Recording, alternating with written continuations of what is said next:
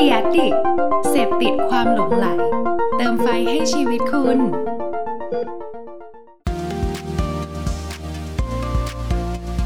Addict Talk ชวนเพื่อนมาเล่า เมาส์มอยแบบเจาะลึก สวัสดีครับ ขอต้อนรับทุกคนเข้าสู่ Addict Talk นะครับ รายการไลฟ์ของ Ad Addict นะฮะที่เราก็จะพบกันทุกทุกวันไหนนะ จริง ๆ แล้วเนี่ยก็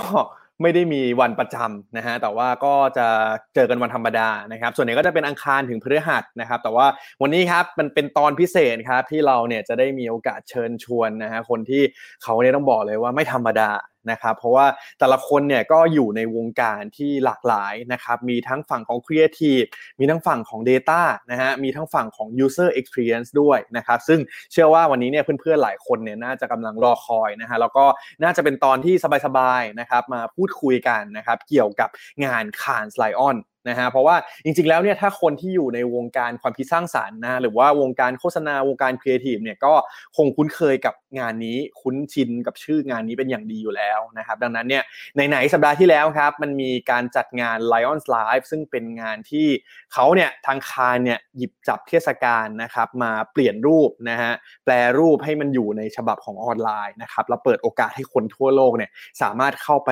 เสพเข้าไปรับฟังเข้าไปเรียนรู้ต่างๆ ได้เลย นะฮะซึ่งในสัปดาห์ที่แล้วครับ ถ้าใครได้ติดตามนะครับ จะเห็นเลยว่าทางแอดดิกเราเองนะครับ เราก็ไม่หลับไม่นอนนะฮะทุกคืนเนี่ยประมาณ5้าทุ่มเที่ยงคืนนะครับ มีบางวันเนี่ยยาวไปเกือบตีหนึ่งนะฮะก็จะสรุปนะครับเนื้อหาที่น่าสนใจในแต่ละวันให้เพื่อนๆฟังกันนะครับ ก็ยังไงกลับไปตามย้อนอ่านดูกันได้นะครับ ลองดูที่ hashtag @addictxlionslive นะครับโอเค มาวันนี้ผมคิดว่าเราเนี่ยน่าจะมีเรื่องที่ให้คุยกันเยอะมากเลยนะครับ กับแขกรับเชิญของเรานะครับ เพื่อให้มีการเสียเวลา เรามาพบเจอกับแขกรับเชิญของเรากันเลยดีกว่านะครับ ทั้ง 3 ท่านของเราในวันนี้ เดี๋ยวเราจะค่อยๆเชิญทีละท่านนะฮะแล้วเราจะได้รู้จักกับเขากันนะครับเรียนเชิญท่านแรกเลยครับ สวัสดีครับคุณน็อตครับสวัสดีครับสวัสดีจ้ะน็อตนะครับอ่าน็อตน็อตแนะนำตัวหน่อยครับผม อ่าน็อตนะครับตอนนี้ก็เป็น Creative Copywriter เนี่ยครับ แล้วก็ทำเป็น Admin Page Ad p e r c h e r ครับ แล้วก็มีพอดแคสต์ด้วยกับทาง The Addict Podcast นะครับ ชื่อรายการ Say Something ครับอ่าโอเค นี่คุณน็อตนะครับ เดี๋ยวเราได้รู้จักคุณน็อตเพิ่มเติมอีกแน่นอนนะครับ ท่านถัดมาครับ พี่ป๋อมสวัสดีครับ สวัสดีครับ เปิดมาก็ขำเลยเหรอพี่ ผมเป็นคนลมณ์ดีโอเคคครัรับบพี่พี่ป๋อมแนะนำตัวหน่อยครับผม ครับเอ่อผมชื่อป๋อมนะครับ ก็เอ่อตอนนี้เป็นเอ่อ experience designer นะครับ ที่บริษัท .work เนาะเอ่อตอนนี้ก็ทำอืมทำพอดแคสต์นะครับ ชื่อมีเรื่องมาเล่าตื่นเต้นตื่นเต้นทำพอดแคสต์ชื่อมีเรื่องมาเล่านะครับ ก็พูดคุยในฝั่งที่เป็น UX นะครับประมาณนั้นครับได้ครับ และอีกท่านหนึ่งครับ พี่ต่อสวัสดีครับ สวัสดีครับ สวัสดีครับอ่าพี่ต่อแนะนำตัวหน่อยครับผม ครับ ชื่อต่อครับพุทธศักดิ์นันทิติเวศตอนนี้ทำวิเคราะห์ข้อมูลโซเชียลมีเดียอยู่ที่เอ่อไวไซต์ครับก็แล้วก็ทำพอดแคสต์กับพี่ป๋อมนี่แหละครับ ชื่อมีเรื่องมาเล่า เป็นถ้าเกิดว่าอ้าวทำด้วยกันเหรอมีเรื่องมาเล่าโอ้ใช่ดิอย่าเพิ่งตีกันเลยครับยอมสื่อ มีเรื่องมาเล่ามันจะมี Data กับ UX เนาะพี่ป๋อมก็จะ UX ส่วนผมก็จะ Data ครับใช่ได้ฮะจริง ๆ ถ้าสังเกตที่ข้างหลังของพี่ต่อจะเห็นมีป้ายไฟด้วยนะครับถูกใช่แบเออโคตรเกลียดเลยแฟนคลับคุณเป็นนักกับผมเลยอะนะฮะก็วันนี้นะครับก็อยู่กับแขกรับเชิญของเราทั้งสามท่านนะครับก็จะเห็นเลยว่าอย่างคุณน็อตเองก็มาจากฝั่งของครีเอทีฟนะครับฝั่งจากคนในเดนซี่นะฮะอย่างของพี่ป๋อมนะครับก็เป็นในในด้านของการสร้าง Experience และในด้านของการดีไซน์การออกแบบต่างๆ นะครับส่วนของพี่ต่อนะฮะก็จะเป็นในเรื่องของ Data นะครับซึ่ง Wisesight เนี่ยเราหลายคนก็น่าจะคุ้นชินกันอยู่แล้วนะครับเคยได้ยินชื่อกันแน่นอนนะครับว่าเรื่องของ Social Listening เรื่องของข้อมูลเนี่ยโหที่นี่สุดยอดนะครับดังนั้นเนี่ยวันนี้เชิญทุกคนมาฮะเพราะว่าจริง ๆ แล้วเนี่ยก็ก็ถือว่าเป็นรายการเพื่อนบ้านเนาะในเครือของอืมพอดแคสต์ The Addict ของเรานะครับซึ่งผมก็บอกคุณผู้ชมผู้ฟังไว้ก่อนเลยนะฮะถ้าสมมุติว่ายังไม่เคยไปฟังรายการของทั้งสองรายการนี้เนี่ยลองไปฟังดูนะฮะรับรองว่าจะได้ ได้ไหมฮะ ได้ประโยชน์ไหมครับ ได้ครับสปอนเซอร์เข้าได้เลยครับตอนนี้ได้ได้ได้ครับคือได้คือสตอนปอนนี้เซอร์เนี่ยหวังหมอไม่ผมจะบอกว่าคือขงคือเก่งมากนะคือคือตอนเนี้ย Ad Ad Addict เนี่ยมีมีพอดแคสต์ที่มีสาระมากแล้วนะครับครับตอนนี้ก็เลยมีใช่มีมีเรื่องมาเล่าเข้าไป balance ทำให้ ใช่ฮะ ให้มันให้มันทำมีไมน้ำหนัก โอเคได้ฮะ ก็ เดี๋ยววันนี้เนี่ยสิ่งที่เราจะคุยกันครับก็อย่างที่ผมเกริ่นไปตอนแรกเลยเนาะว่าในช่วงสัปดาห์ที่แล้วเนี่ย มันเป็นสัปดาห์ที่แบบว่าโอ้โหหลายคนตื่นเต้นกันมาก ตอนเออตอนตอนพี่ๆรู้กันอะว่า Cannes Lions เขาจะจัด Lions Live เนี่ย เราตอนนั้นรู้สึกยังไงกันบ้างหรือเราได้เราได้ติดตามไหมหรือว่าบังเอิญเห็นผมแชร์พอดีแล้วก็แบบอ้าวมันมีด้วยเหรออะอย่างอย่างคุณน็อตอย่างคุณน็อตรู้สึกไงบ้างที่ปีนี้ Cannes เขาแบบจัด Lions Live มีขึ้นมาฮะคือคือเราเองอะเรารู้สึกว่า มันคงได้ดูแหละแต่เราแอบเสียใจที่มันไม่มี award อะ คือรู้สึกว่ามันแบบมันเป็นมันเป็นจุดหนึ่งที่ครีเอทีฟรอดูเหมือนกันว่าแบบไอ้งานไหนมันจะเจ๋งมันเหมือนที่เราคิดไหมอะไรอย่างเงี้ยแต่ว่าตัวไลฟ์เองอะมันก็ค่อนข้างจะแบบมีประโยชน์แหละ แต่ส่วนแบบเอาจริง ๆ ดูไม่หมด เยอะมาก เยอะไปใครจะไปดูหมดเอาจริง ๆ ฮะต้องดูข้ามวันข้ามคืนอะ ดูภาษาไทยก็ยากนะดูภาษาอังกฤษนี่ต้องเสียเวลากว่าเดิมอีกนะจริงฮะผมเชื่อ ผมเชื่อว่าเพิร์ดดูหมดโอ้ย ผมผมว่าผมยังไม่รู้เลยผมดูน้อยกว่าพี่หรือเปล่าดีกว่าอ๋อไม่ไหวพี่มันเยอะเกินคือวันหนึ่งมันแบบตอนแรกผมก็คิดอ้าวันหนึ่งสักแบบห้าหกอันอะไรอย่างงี้แบบอะอยู่ในออนไลน์ชิวๆแต่พอตอนที่เขาตารางเขาออกมา คือตอนนั้นคือผมมาเฝ้ารอคอยมาก เพราะว่าเอาจริงๆอะตอนแรกผม plan ที่จะไปงานจริง ๆ ของเขาปีนี้ แล้วก็แบบโอ้ทุกอย่าง cancel ทุกอย่างอะเอาวะพอมาอยู่ในออนไลน์ก็สักหน่อยหนึ่งตั้งใจตั้งหน้าตั้งตารอเลย แล้วพอมาดูแบบ คุณจะจัดหัวข้อเยอะไปไหมเนี่ย แบบแล้วบางอันห้านาทีอย่างเงี้ย แบบบางอันโอ้เปิดใช่แค่เดียวใช่ ก็ก็เลยคิดว่า แต่ผมว่าข้อดีคือเนี่ยแหละมันมันเปิดโอกาสให้ให้ใครหลาย ๆ คนที่แบบว่าเอ้ยเราไม่เคยไปงานคานหรือเราไม่น่ามีโอกาสได้ไปงานคานเนี่ย ได้สัมผัสว่าเฮ้ยจริง ๆ มันมีเนื้อหาสาระ แล้วก็ได้ได้เห็นวิทยากรต่างๆ มาพูดให้เราฟังอะไรเลยฮะมันมันก็เออเป็นส่วนหนึ่งที่ผมว่ามันมันก็ค่อนข้างดี อืมพี่ต่อว่าไงบ้างฮะ กับการจัดครั้งนี้คิดว่าไงบ้าง จริงๆก็เหมือนเหมือนเหมือนเหมือนคุณน็อตครับ คือเสียดายที่ไม่มี award ให้ดูเพราะปกติ คือผมทำ Data ก็จริงแต่ว่าก่อนหน้านี้ก็ทำเอเจนซี่มาก่อนอะไรเงี้ยเพราะฉะนั้นก็จะตามตามข่าววงการโฆษณาอยู่เนืองๆก็จะเห็นเขาเรียกว่าอะไรดีความเป็นไปอินโนเวชันใหม่ๆ ของวงการโฆษณาเนี่ยก็จะเห็นจากงานนี้เพียงแต่ว่าปีนี้ไม่มีก็เสียดายเพียงแต่ว่า ข้อดีที่มันเกิดขึ้นก็คือ ปกติความรู้ในคานเนี่ย มันต้องเสียเงิน หรือว่ามันไม่สามารถดูได้ฟรีๆอะครับแต่ว่าปีนี้ปีนี้มันคือแบบมาในรูปแบบของความฟรีซึ่งอะสารภาพคือผมไม่รู้ไม่รู้ว่าเมื่อเปรียบเทียบแล้วเนี่ย มันเหมือนหรือต่างกันยังไงอาจจะต้องถามเพิร์ดไปแต่ว่า อย่างน้อยก็องค์ความรู้ของคนเจ๋งๆในวงการเนี่ยก็ออกมาเผยแพร่ก็ก็ดีครับ คือไม่ได้ฟังทุกกันเหมือนกันเพราะมันเยอะมากก็ก็เลือกฟังหัวข้อที่อ่าน topic แล้วรู้สึกว่าเออมันมันมันน่าสนใจอะไรอย่างเงี้ยครับใช่โดยรวมก็ดีนะอืม พี่ป๋อมาครับคิดว่าไงบ้างครับ กับการที่ Cannes เขาจัดมาออนไลน์ครั้งนี้ คล้ายๆ คล้าย ๆ พี่ต่อกับพี่น็อตบวกกันครับ จบอ๋อขอบคุณมาก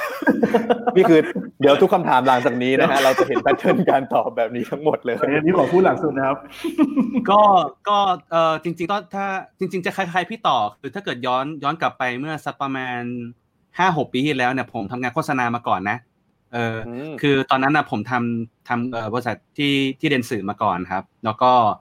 เออเป็นโปรเจกต์ a มเจอร์แล้วก็เรื่องเรื่องงานพวกงาน award ต่างๆอะไรเงี้ยก็จะแบบพยายามแบบเออเขาเรียกว่าผ่านหน้าผ่านตามาอยู่แล้วหลายๆงาน Adman Cannes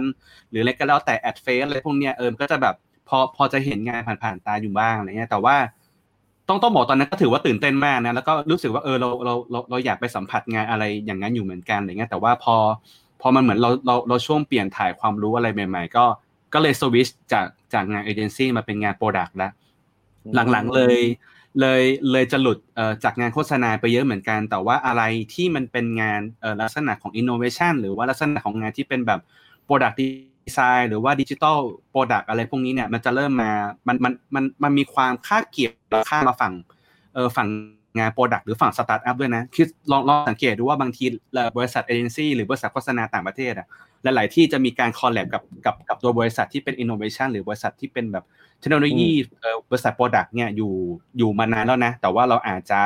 ไม่ทันได้สังเกตหรือว่าในณตอนนั้นเนี่ยบทบาทของบริษัท product หรือบริษัทเทคโนโลยีเนี่ยอาจจะ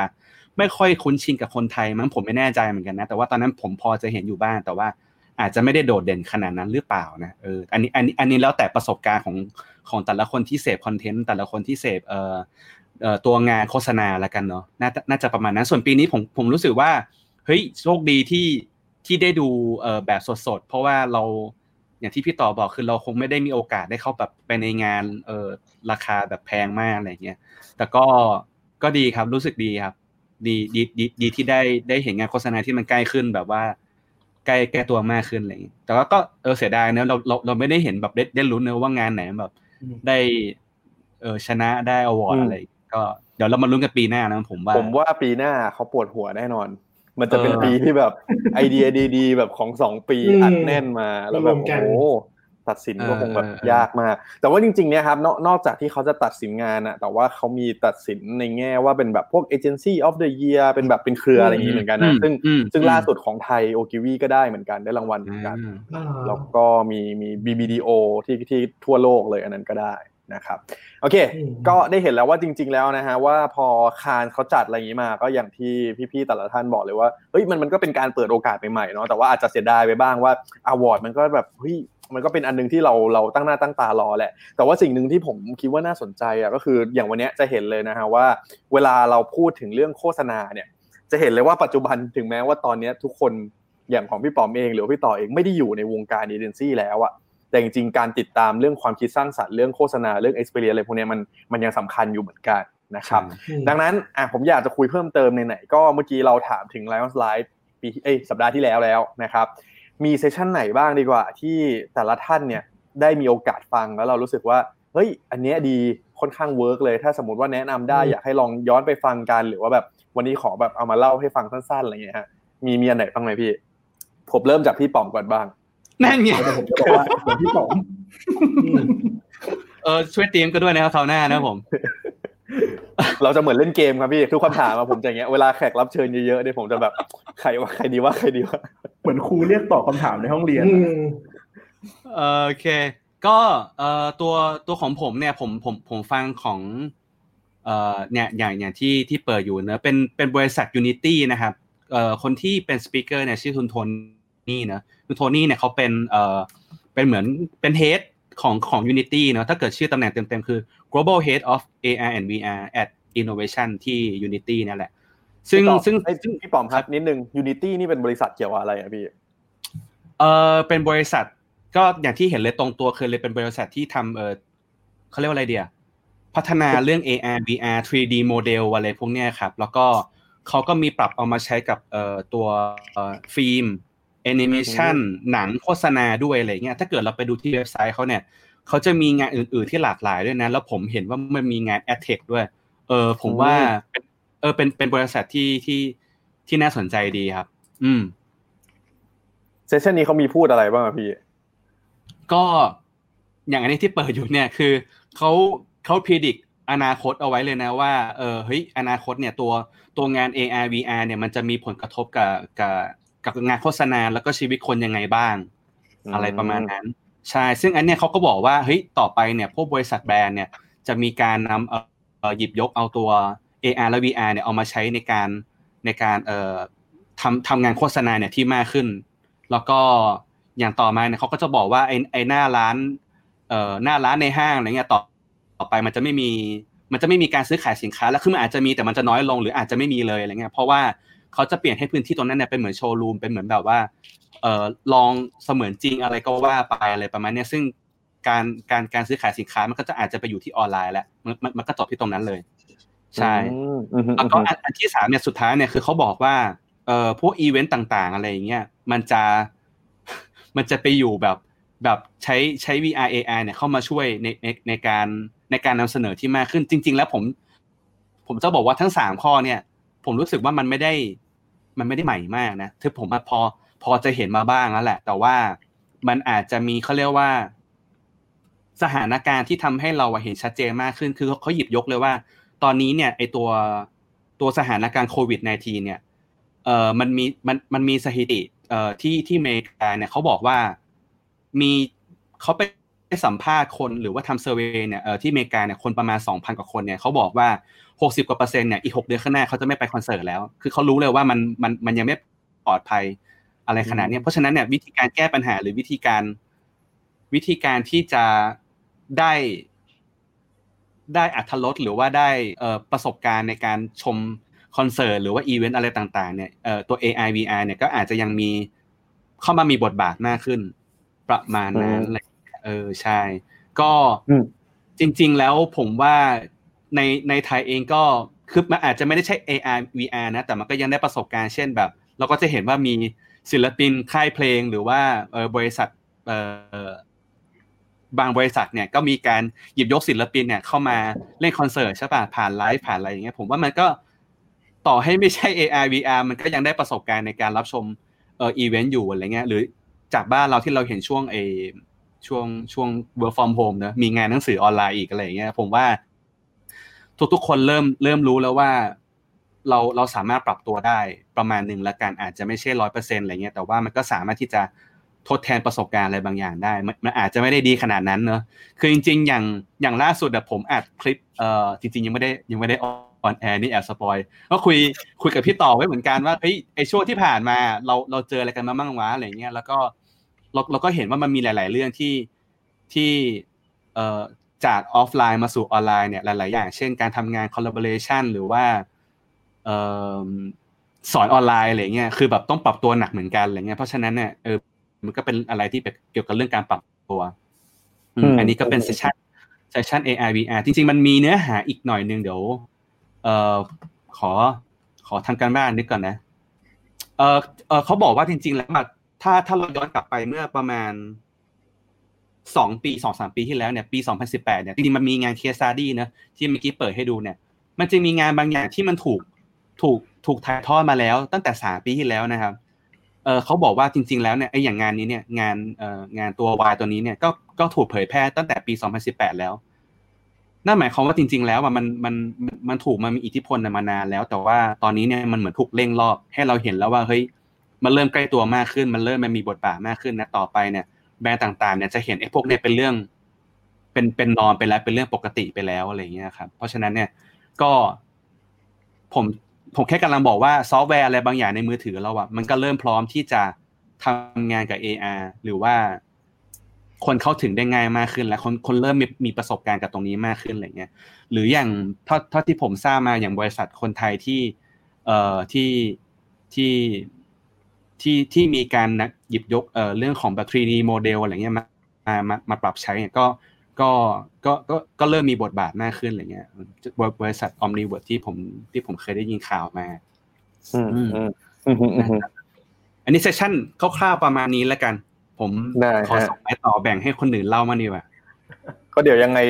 จริง ๆ ถ้าเพื่อนๆเข้าไปในลิงก์เนี่ยเดี๋ยวผมเดี๋ยวให้ทีมงานส่งลิงก์ให้แล้วกันว่า มันจะสามารถเข้าไปดูย้อนหลังได้หมดเลยนะครับ ก็ลองเข้าไปดูกันได้ ซึ่งอย่างอันเนี้ยอันเนี้ยผมว่าน่าสนใจที่พี่ป๋อมยกมา เพราะว่าเอาจริงๆอะอืมผมว่าไอ้เทคโนโลยีเนี่ย VR AR คือเราเราได้ยินกันมานานแล้วแหละ จนอืมอืมส่วนตัวเองนะ ผมรู้สึกว่าในเมืองไทยเราอะประมาณสองสามปีก่อนเราจะเห็นเลยว่าแบบอุ้ยแบรนด์พยายามใช้กันเหลือเกินเหมือนเป็นยุคเหอะอะ แต่ว่าตอนเนี้ยเริ่มหายไปแล้ว แต่ว่าเหมือนเหมือนเมื่อกี้พอเราเห็นอะไรหลายอย่างมันจะทำให้เห็นอีกครั้งว่าแบบเออสุดท้ายมันเอามาทำเป็น solution อะไรบางอย่างที่มันแบบว่าเฮ้ยไม่ไม่ไม่ใช่แค่มัน wow อะแต่มันจะกลายเป็นสิ่งใหม่ที่มันมาเสริมประสบการณ์คนจริง ๆ มากกว่าอะไรอย่างนี้ด้วยมคือผมเข้าใจว่าอดีตมันอาจจะยังไม่ค่อยมีบทบาทหรือ หรือเข้าถึงมือคนได้ได้ง่ายมากนัก เพราะว่าตัว 3D โมเดลหรือว่า visual เนี่ยมันมีการ render ที่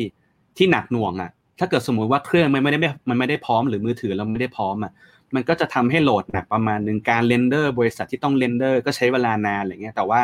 ผมเข้าใจได้ว่าด้วยเทคโนโลยีปัจจุบันตอนนี้เนี่ยมันก็ดีขึ้นเรื่อยๆ การ renderร์การการรองรับการใช้งานมันก็ดีขึ้นเรื่อยๆอะไรเงี้ยครับมันก็เลยทำให้เหมือนจะเริ่มก้าวใกล้เข้าเอ่อตัวผู้ใช้งานมากขึ้นด้วย ผู้บริโภคมากขึ้นด้วย อืมได้ฮะนี่ก็คือหนึ่ง session นะครับ จากมุมมองของพี่ป๋อมนะฮะในฝั่งของครับ UX นะฮะมาอีกฝั่งหนึ่งบ้างครับ ขอครีเอทีฟบ้างดีกว่านะฮะคุณน็อตครับมี session ไหนที่แบบว่าเอ้เราฟังแล้วแบบในช่วงสัปดาห์ที่แล้วแล้วเรารู้สึกว่าเอออันนี้น่าสนใจเว้ยอยากมาแบ่งปันเพื่อนๆกัน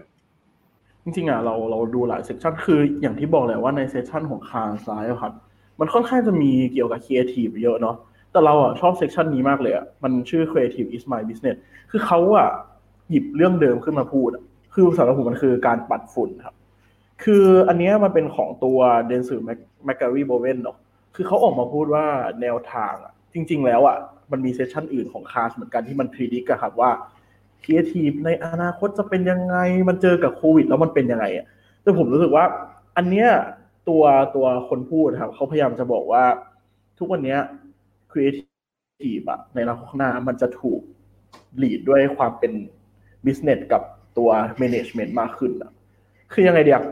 ถ้าเปรียบเทียบครับปกติครีเอทีฟคือ copywriter กับ art direction เนอะคือทำยังไงก็ได้ให้งานมันออกมาดีที่สุดอะแต่เขาบอกว่าตัวครีเอทีฟทุกวันนี้มันคือมันคือธุรกิจแหละ มันทำยังไงก็ได้ให้ธุรกิจอะมันกลับมาอยู่ในตรงนี้มากขึ้นอะเราใช้สมองฝั่งแบบฝั่งที่มันเป็นตรรกกะมากกว่าความคิดสร้างสรรค์มากขึ้นอะเหมือนกับว่า วันนี้เราพยายามคิดครีเอทีฟตัวหนึ่งที่สามารถเหมือนว่าดูผลมันได้หาหา result ได้อะ คือยิ่งโควิดอะครับ มันเหมือนกับว่ามันจะไม่ค่อยมีcreative idea ที่ออกมาแต่แบบ communication สื่อสารอะไรพูดแค่นั้นแหละว่า แต่วันนี้มันคือยุคของแบบ มันคือยุคของการที่ครีเอทีฟเข้าไปอยู่ในธุรกิจอะคือเหมือนคนคิดงานอะผมว่ามันมันมันกลับไปที่แบบ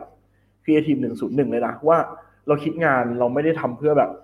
ชนะระดับโลก ชนะ Cannes อย่างเดียวแต่ว่า มันส่งผลต่อธุรกิจมันอยู่รอดไหมอะคือมันคือแค่นั้นเลยอะ คือผมชอบคำหนึ่งที่เขาใช้คำว่าครีเอทีฟหลายคนอะยังมีความเป็น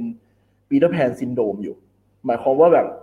ยังยึดกับภาพเก่าๆของความเป็นเด็กว่าครีเอทีฟมันต้องแบบเฮ้ยใหม่มัน wow แบรนด์มาทีหลังแต่ว่าเขาอะพยายามจะบอกว่าวันนี้ครีเอทีฟอะมันต้องทำให้ธุรกิจโตขึ้นได้อะซึ่งมันแปลกมากสำหรับผมนะ เพราะว่าในใน session เอครับเขาบอกว่า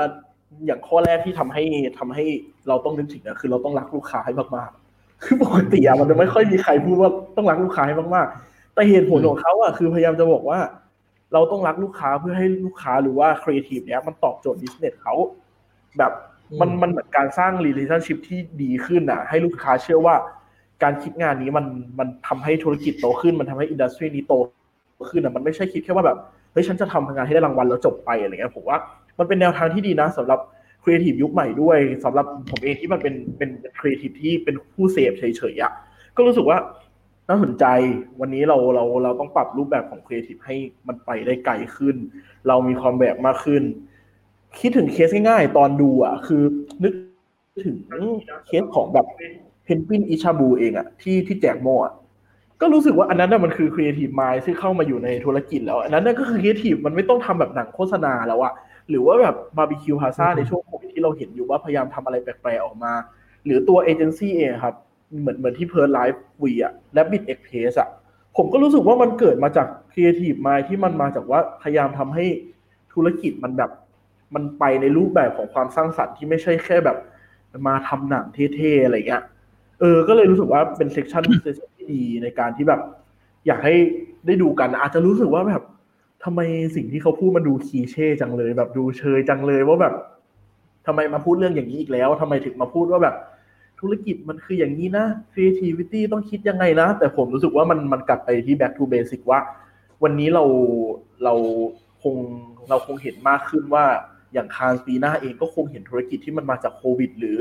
communication ที่มันมาจากโควิด แล้วทำให้ธุรกิจมันโตขึ้นโดยที่แบบ มันไม่ได้มีอะไรที่ ต้องเป็นหนังจอห์นสไปต้องเป็นหนังแบบอะไรที่แบบยิ่งใหญ่ขนาดนั้นแล้วอะคนทุกคนเข้าใจง่ายแล้วแบบไปได้ไกลขึ้น เออ เป็นเซสชั่นประมาณนี้นะครับ ของตัวเนี่ย ที่คิดว่ามีประโยชน์และและคนทั่วไปอะ เข้าใจง่ายด้วยสำหรับผมอะอย่างท่อนเนี้ยเขาบอกว่าแบบครีเอทีฟที่ดีคือต้องต้อง get into the shoe ของ business owner อะคือต้องสวมบทบาทเป็นนักธุรกิจนั้นนะว่า ถ้าคุณมีปัญหาเนี้ยคุณจะแก้ไขยังไงบางทีสิ่งที่มันแบบ basic มาก ๆ มันอาจจะแก้ปัญหาได้ดีกว่าสิ่งที่มันดูแบบโอ้โหล้ำอะไรขนาดนั้นอะก็เป็นเป็น part หนึ่งที่ที่คิดว่า work สามารถปรับใช้ได้กับทุกทุก industry ทุกองค์กรเลยนะสำหรับผมอะไม่ว่าคุณจะทำอะไรอยู่คุณเป็นแบบเพราะตัวตัว session นี้เองอะเขาก็พยายามพูดว่ามันไม่ใช่ครีเอทีฟที่ต้องทำงานครีเอทีฟแบบ ถ้าวันนี้คนที่เป็น แอดมินคนที่เป็นพนักงานบัญชี ก็ต้องแก้ปัญหาด้วยครีเอทีฟมากขึ้นทำให้รู้สึกว่าแบบมันไปได้ไกลขึ้นแล้วอะโลกโลกแล้วอะเนาะอืมประมาณอืมอืมพอพอน็อตเล่าให้ฟังแบบเนี้ยรู้สึกเสียดายเลยเพราะว่าจริง ๆ อันเนี้ยเป็นอันที่เรามองข้ามไปตอนแรกเหมือนกันว่าแบบเฮ้ยมันมันเป็นเรื่อง business มันนู่นนั่นนี่มันก็คงแบบอืมอะไรเดิมๆแหละแต่ว่าเนี่ยพอพอเล่าแบบเนี้ยเดี๋ยวเรารู้สึกเลยว่าแบบเฮ้ยเดี๋ยวกูต้องไปย้อนฟังแล้ว ซึ่งอืมซึ่งอันเนี้ยผมคิดว่าแนวคิดเนี้ยมันมันสำคัญนะสำหรับครีเอทีฟหลายๆคนเนาะเพราะว่าครีเอทีฟหลายคนอะชอบอยู่ในโลกแบบลวงตาว่าแบบเฮ้ย ฉันจะต้องทำงานให้มันอืมแบบนั้นเท่มันแบบได้รางวัลมันไม่เหมือนใครมันอะไรต่างๆ จนลืมไปอืมว่าสุดท้ายแล้วอะการที่เราเป็นเอเจนซี่การที่เรามีครีเอทีฟมันคือการคิดไอเดียที่มันต้องคิดมาเพื่อช่วยให้ลูกค้าสามารถขายของได้อะทำให้ธุรกิจลูกค้ามันตอบโจทย์นั่นเองเนาะ ก็เป็นอีกหนึ่ง session นะฮะที่ที่แนะนำให้ลองไปดูกันได้นะครับ อยากเสริมอยากเสริมอยากเสริมครับคือจะบอกว่าเราเราทำงานฝั่ง product เองเนี่ยก็มีความเชื่อแบบนี้เหมือนกันนะ คือ มันไม่ใช่ว่าเราสร้าง product มาเพื่อแค่ให้ user ชอบอย่างเดียวนะ แต่มันต้องเป็นการช่วยธุรกิจฝั่งฝั่งลูกค้าด้วย มันไม่ใช่ว่าเอ่ออะไรก็ user centric อย่างเดียวนะคือมันก็ต้อง balance กัน แล้วก็มันมันจะมีคำหนึ่งที่ที่ช่วงปีที่แล้วนะผมจะได้ยินจาก conference นั่นบ่อยมากเลยในในในในฝั่งงาน product คือมันต้องมี expectation ของทั้ง user เอง แล้วก็ตัว business เองด้วยทั้งสองฝั่งเลยอะไรเงี้ยอืมอืมอืมอืมอืมครับอืมดีฮะ ก็ลองไปดูกันได้นะครับ ชื่อเอเจนซี่เขาชื่ออะไรนะนอตอีกทีหนึ่งมันยาวจริงมากๆอะของต่างประเทศครับเขาเขาเขาชื่อว่าตัวแมคแกรีโบเวนเลยแต่ผมไม่มั่นใจว่าเขาไปโคกับเขาไป merge กันใช่ไหมว่าอะไรเออใช่คือเหมือนเอาชื่อมาต่อกันอะก็เลยไม่มั่นใจว่าว่ามันมาจาก ซึ่งของซึ่งมันต่ออะไรกันแน่กันแบบดูกวนตีนมากเลยนะ คืออันนี้แบบโหมึงต่อแบบต่อจริงๆอะเดนสุแมคก r รีโบเวนแบบยาวสุดๆนะฮะต่อเหมือนก็เอาแบบแค่มาชนกันอะจริงนะฮะคือฝรั่งชอบทำแบบนี้นะครับ เราก็จะเห็นหลาย ๆ อันเหมือนกัน มาฝั่งของ Data อันบ้างครับพี่ต่อครับในช่วง Lions Live week ที่แล้วมีอันไหนที่แบบโดนใจและอยากมาแบ่งปันไหมฮะ โอเค จริง ๆ ต้องบอกว่าส่วนใหญ่ใน Lions Live เป็นครีเอทีฟนะกว่าเราจะเจออันที่มันแบบพูดถึง Data เนี่ยก็ก็พักหนึ่ง แต่สุดท้ายก็คือเลือกอันที่ชอบมาของเราชื่อเป็น session ของเป็น partnership with Google มั้งแล้วก็เอ่อ session มันคือ YouTube present the vanilla ice cream problem คือชื่อมันน่ารักก็เลยแบบ เข้าไปดูแล้วก็พบว่าเออมันก็มีมุมหิวแหละ เราหิวแหละอืมใช่เอิ่มโอ้โหออกไปไม่เป็นเลยอะเขาเรื่องเดี๋ยวเดี๋ยวลืม เซสชันนี้ลีดโดยเบนโจนครับเบนโจนเป็น Creative Director ของ YouTube ซึ่งเขาทำอีกสิ่งหนึ่งที่เรียกว่า Unskippable Labs ซึ่งผมชอบนะหมายถึงว่าเขาวิจัยเพื่อการทำโฆษณาที่คนไม่สคิป เพราะว่าใน YouTube แน่นอนนะเพราะว่าคนปกติน่าจะสคิป แล้วก็จัดคู่กับอีก 2 คนคือคนที่เป็น Chief Creative Officer ของ VML y n i Asia นะครับแล้วก็เป็น Vice President Consumer Experience ของหน้าด่าว่า Mondelez นะครับ ในภาพนี้จริง ๆ ผมเข้าใจว่าอาจจะเป็นเรื่องที่เราคุยกันมานานแล้วว่า เมื่อไหร่ที่ไม่มี Data เนี่ย งานหลาย ๆ ชิ้นงานเนี่ย มันก็ออกมาจาก Instinct ออกมาจากสัญชาตญาณออกมาจากการคิดออกมาจาก imagine นะครับเพียงแต่ว่าการใช้ YouTube เขาบอกนะการใช้ Instinct มันน่าทำให้เราพลาดโอกาสอะไรบางอย่าง โอกาสที่จะทำความเข้าใจ consumer เนาะเขาบอกว่า สมมุติว่าปกติแล้วเราจะพยายามคิดว่าผู้ชีวิตของผู้บริโภคมีอะไรบ้าง แล้วแอดเราจะไปอยู่ตรงไหนของชีวิตเขาหรือใช้วิธีถาม ทีนี้ YouTube ก็เลยบอกว่าแทนที่จะถามอะก็ลองเอา ad สักสี่หมื่นตัวมาดูสิว่ามันตรงไหนที่มัน work เขาใช้เขาใช้ Data เพื่อทำ ad Research ครับ ซึ่งอันนี้มันเป็นคอนเซ็ปต์ของของชื่อชื่อชื่อชื่อชื่อไลฟ์นี้คือ The เอ่อ Vanilla Ice Cream Problem เขาบอกว่า ถ้าถ้าเราอยากทำไอไอศครีมวานิลาเนี่ยที่ดีๆเนี่ยแทนที่เราจะถามคนพันคนว่าชอบไอติมวานิลาแบบไหนเนี่ย ก็เอาไอติมวานิลาพันแบบอะ feed ไปให้ machine learning เรียนว่าแบบเฮ้ยไอติมวานิลาแบบไหนที่มันดีกันแน่วะแล้วก็ออกมาเหมือนกันเขาบอกว่า ถ้าอยากทำ ad ที่มันดีเนี่ยก็ลองเอา ad สักพันหมื่นแสนแบบ feed ไปให้ machine learning ดูว่า ad แบบไหนที่มันดีกันแน่ เพียงแต่ว่าถามถามว่าทำไม เพราะว่ายุคนี้คนมันเราพูดคำว่า personalize เนอะ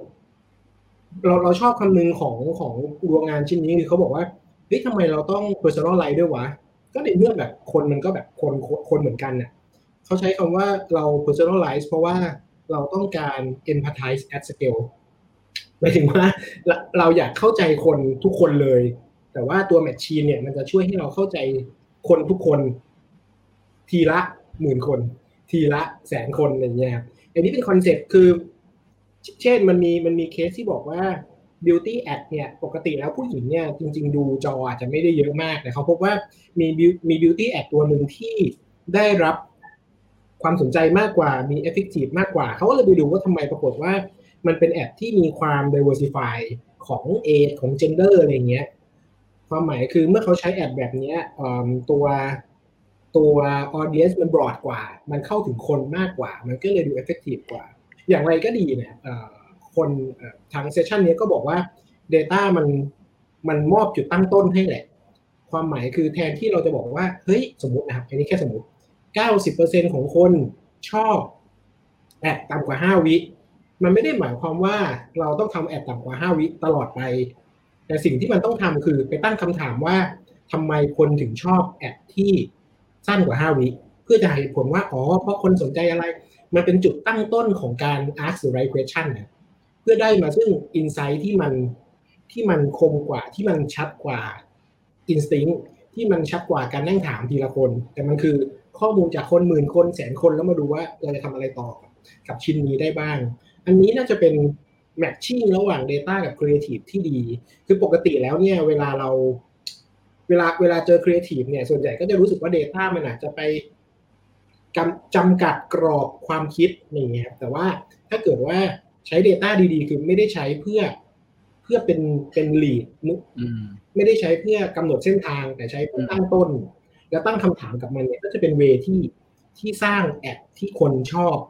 ได้เนี่ยมันมันเป็นการอยู่ร่วมกันระหว่าง Data กับ Creative ที่ดีนะครับสำหรับเซสชันนี้ผมว่า ประมาณนี้ครับคือไปดูกันได้คือตัวเนื้อหาเนี่ยมันไม่ได้ มันไม่ได้ใหม่ครับ มันเป็นเรื่องที่เราพูดกันหลายเพียงแต่ว่าเขา ด้วยความที่เป็น YouTube ที่เป็นแหล่งรวม ad ที่เยอะมากๆเออเขาก็เลยเอาข้อมูลมาโชว์อะไรอย่างเงี้ยประมาณนี้จริงๆ YouTube YouTube มันมัน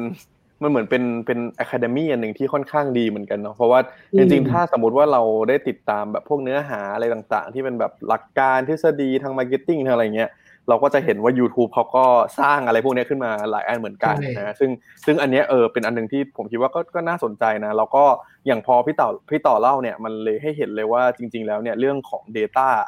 มันสำคัญตรงจุดตั้งต้นนี่แหละ ว่าเราควรจะต้องตั้งเป้าให้ชัดตั้งเหมือนตั้งโจทย์ให้ชัดอะว่าเอ๊ะเราเราต้องการศึกษาอะไรยังไงเพื่ออะไรยังไง ถ้าสมมติว่าเราตั้งต้นดีอะเดี๋ยวข้อมูลที่มันออกมามันก็จะใช้ได้มีประโยชน์จริงๆนะครับ ชอบว่าชอบที่ชอบที่พี่ต่อบอกว่าแบบมันมันมันไม่ใช่กรอบอะแต่มันเป็นแบบเป็นเป็นการตั้งคำถามมากกว่า จากจาก data เออชอบ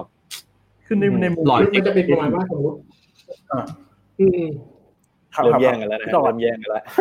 แค่เราคิดว่าสมมติว่าในในในในมุมมองที่เราเคยทำงาน creative data ก้อนหนึ่งบอกว่าเฮ้ยพฤติกรรมเป็นแบบนี้ เอ่อมันอาจจะมีเวในการตั้งคำถามสักสี่ห้าเวสิ่งที่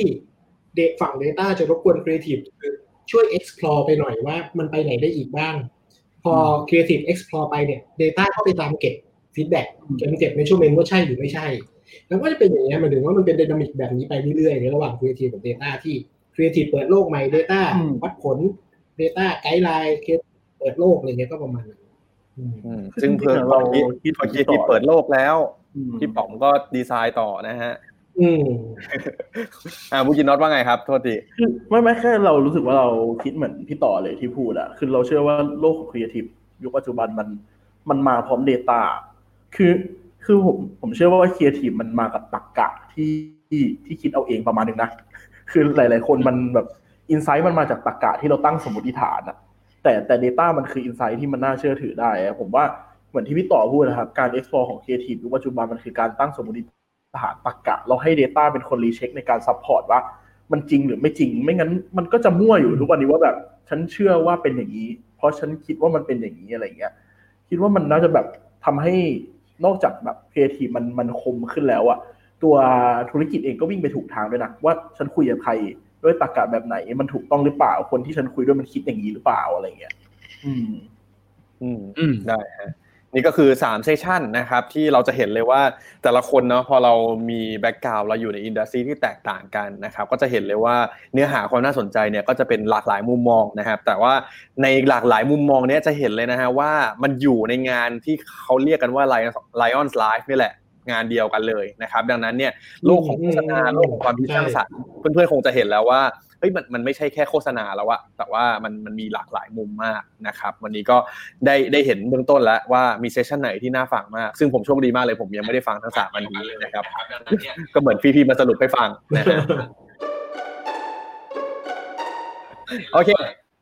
มาต่อกันที่เรื่องถัดไปแล้วกัน วันนี้เราน่าจะคุยกัน ผมว่ายาวแน่นอนนะฮะอันถัดไปเนี่ยเป็นเป็นอันนึงที่ผมก็ตอนแรกก็ชวนทั้งสามท่านมาคุยว่า เอ๊ ไหนคุยเกี่ยวกับคาร์ไลออนแล้วอะ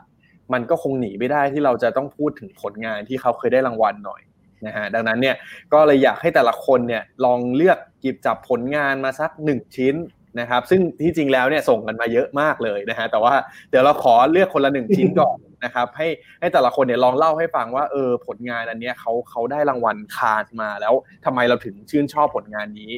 นะฮะเราเดี๋ยวเราลองมา discuss กันว่า แต่ละคนเนี่ยพี่ๆท่านอื่นเนี่ยมีมุมมองยังไงบ้างกับผลงานชิ้นนี้นะครับ เราจะเริ่มจากใครดีครับ รอบนี้ มีตัวแทนไหมฮะเหลือพี่ต่อยพี่ต่อยมันจะเริ่มก่อนอ่างั้นพี่ต่อครับพี่ต่อเริ่มก่อนบ้างครับโบยก่อน โอเคของของเรางานแอบคลีเช่ว่ะแบ็คโอ้ทูดีแอฟริมากกาเลยยังขอยังยัง go back to เราดู Africa เราดูก่อนเนอะได้คใช่รับใช่เราดูก่อนเนอะ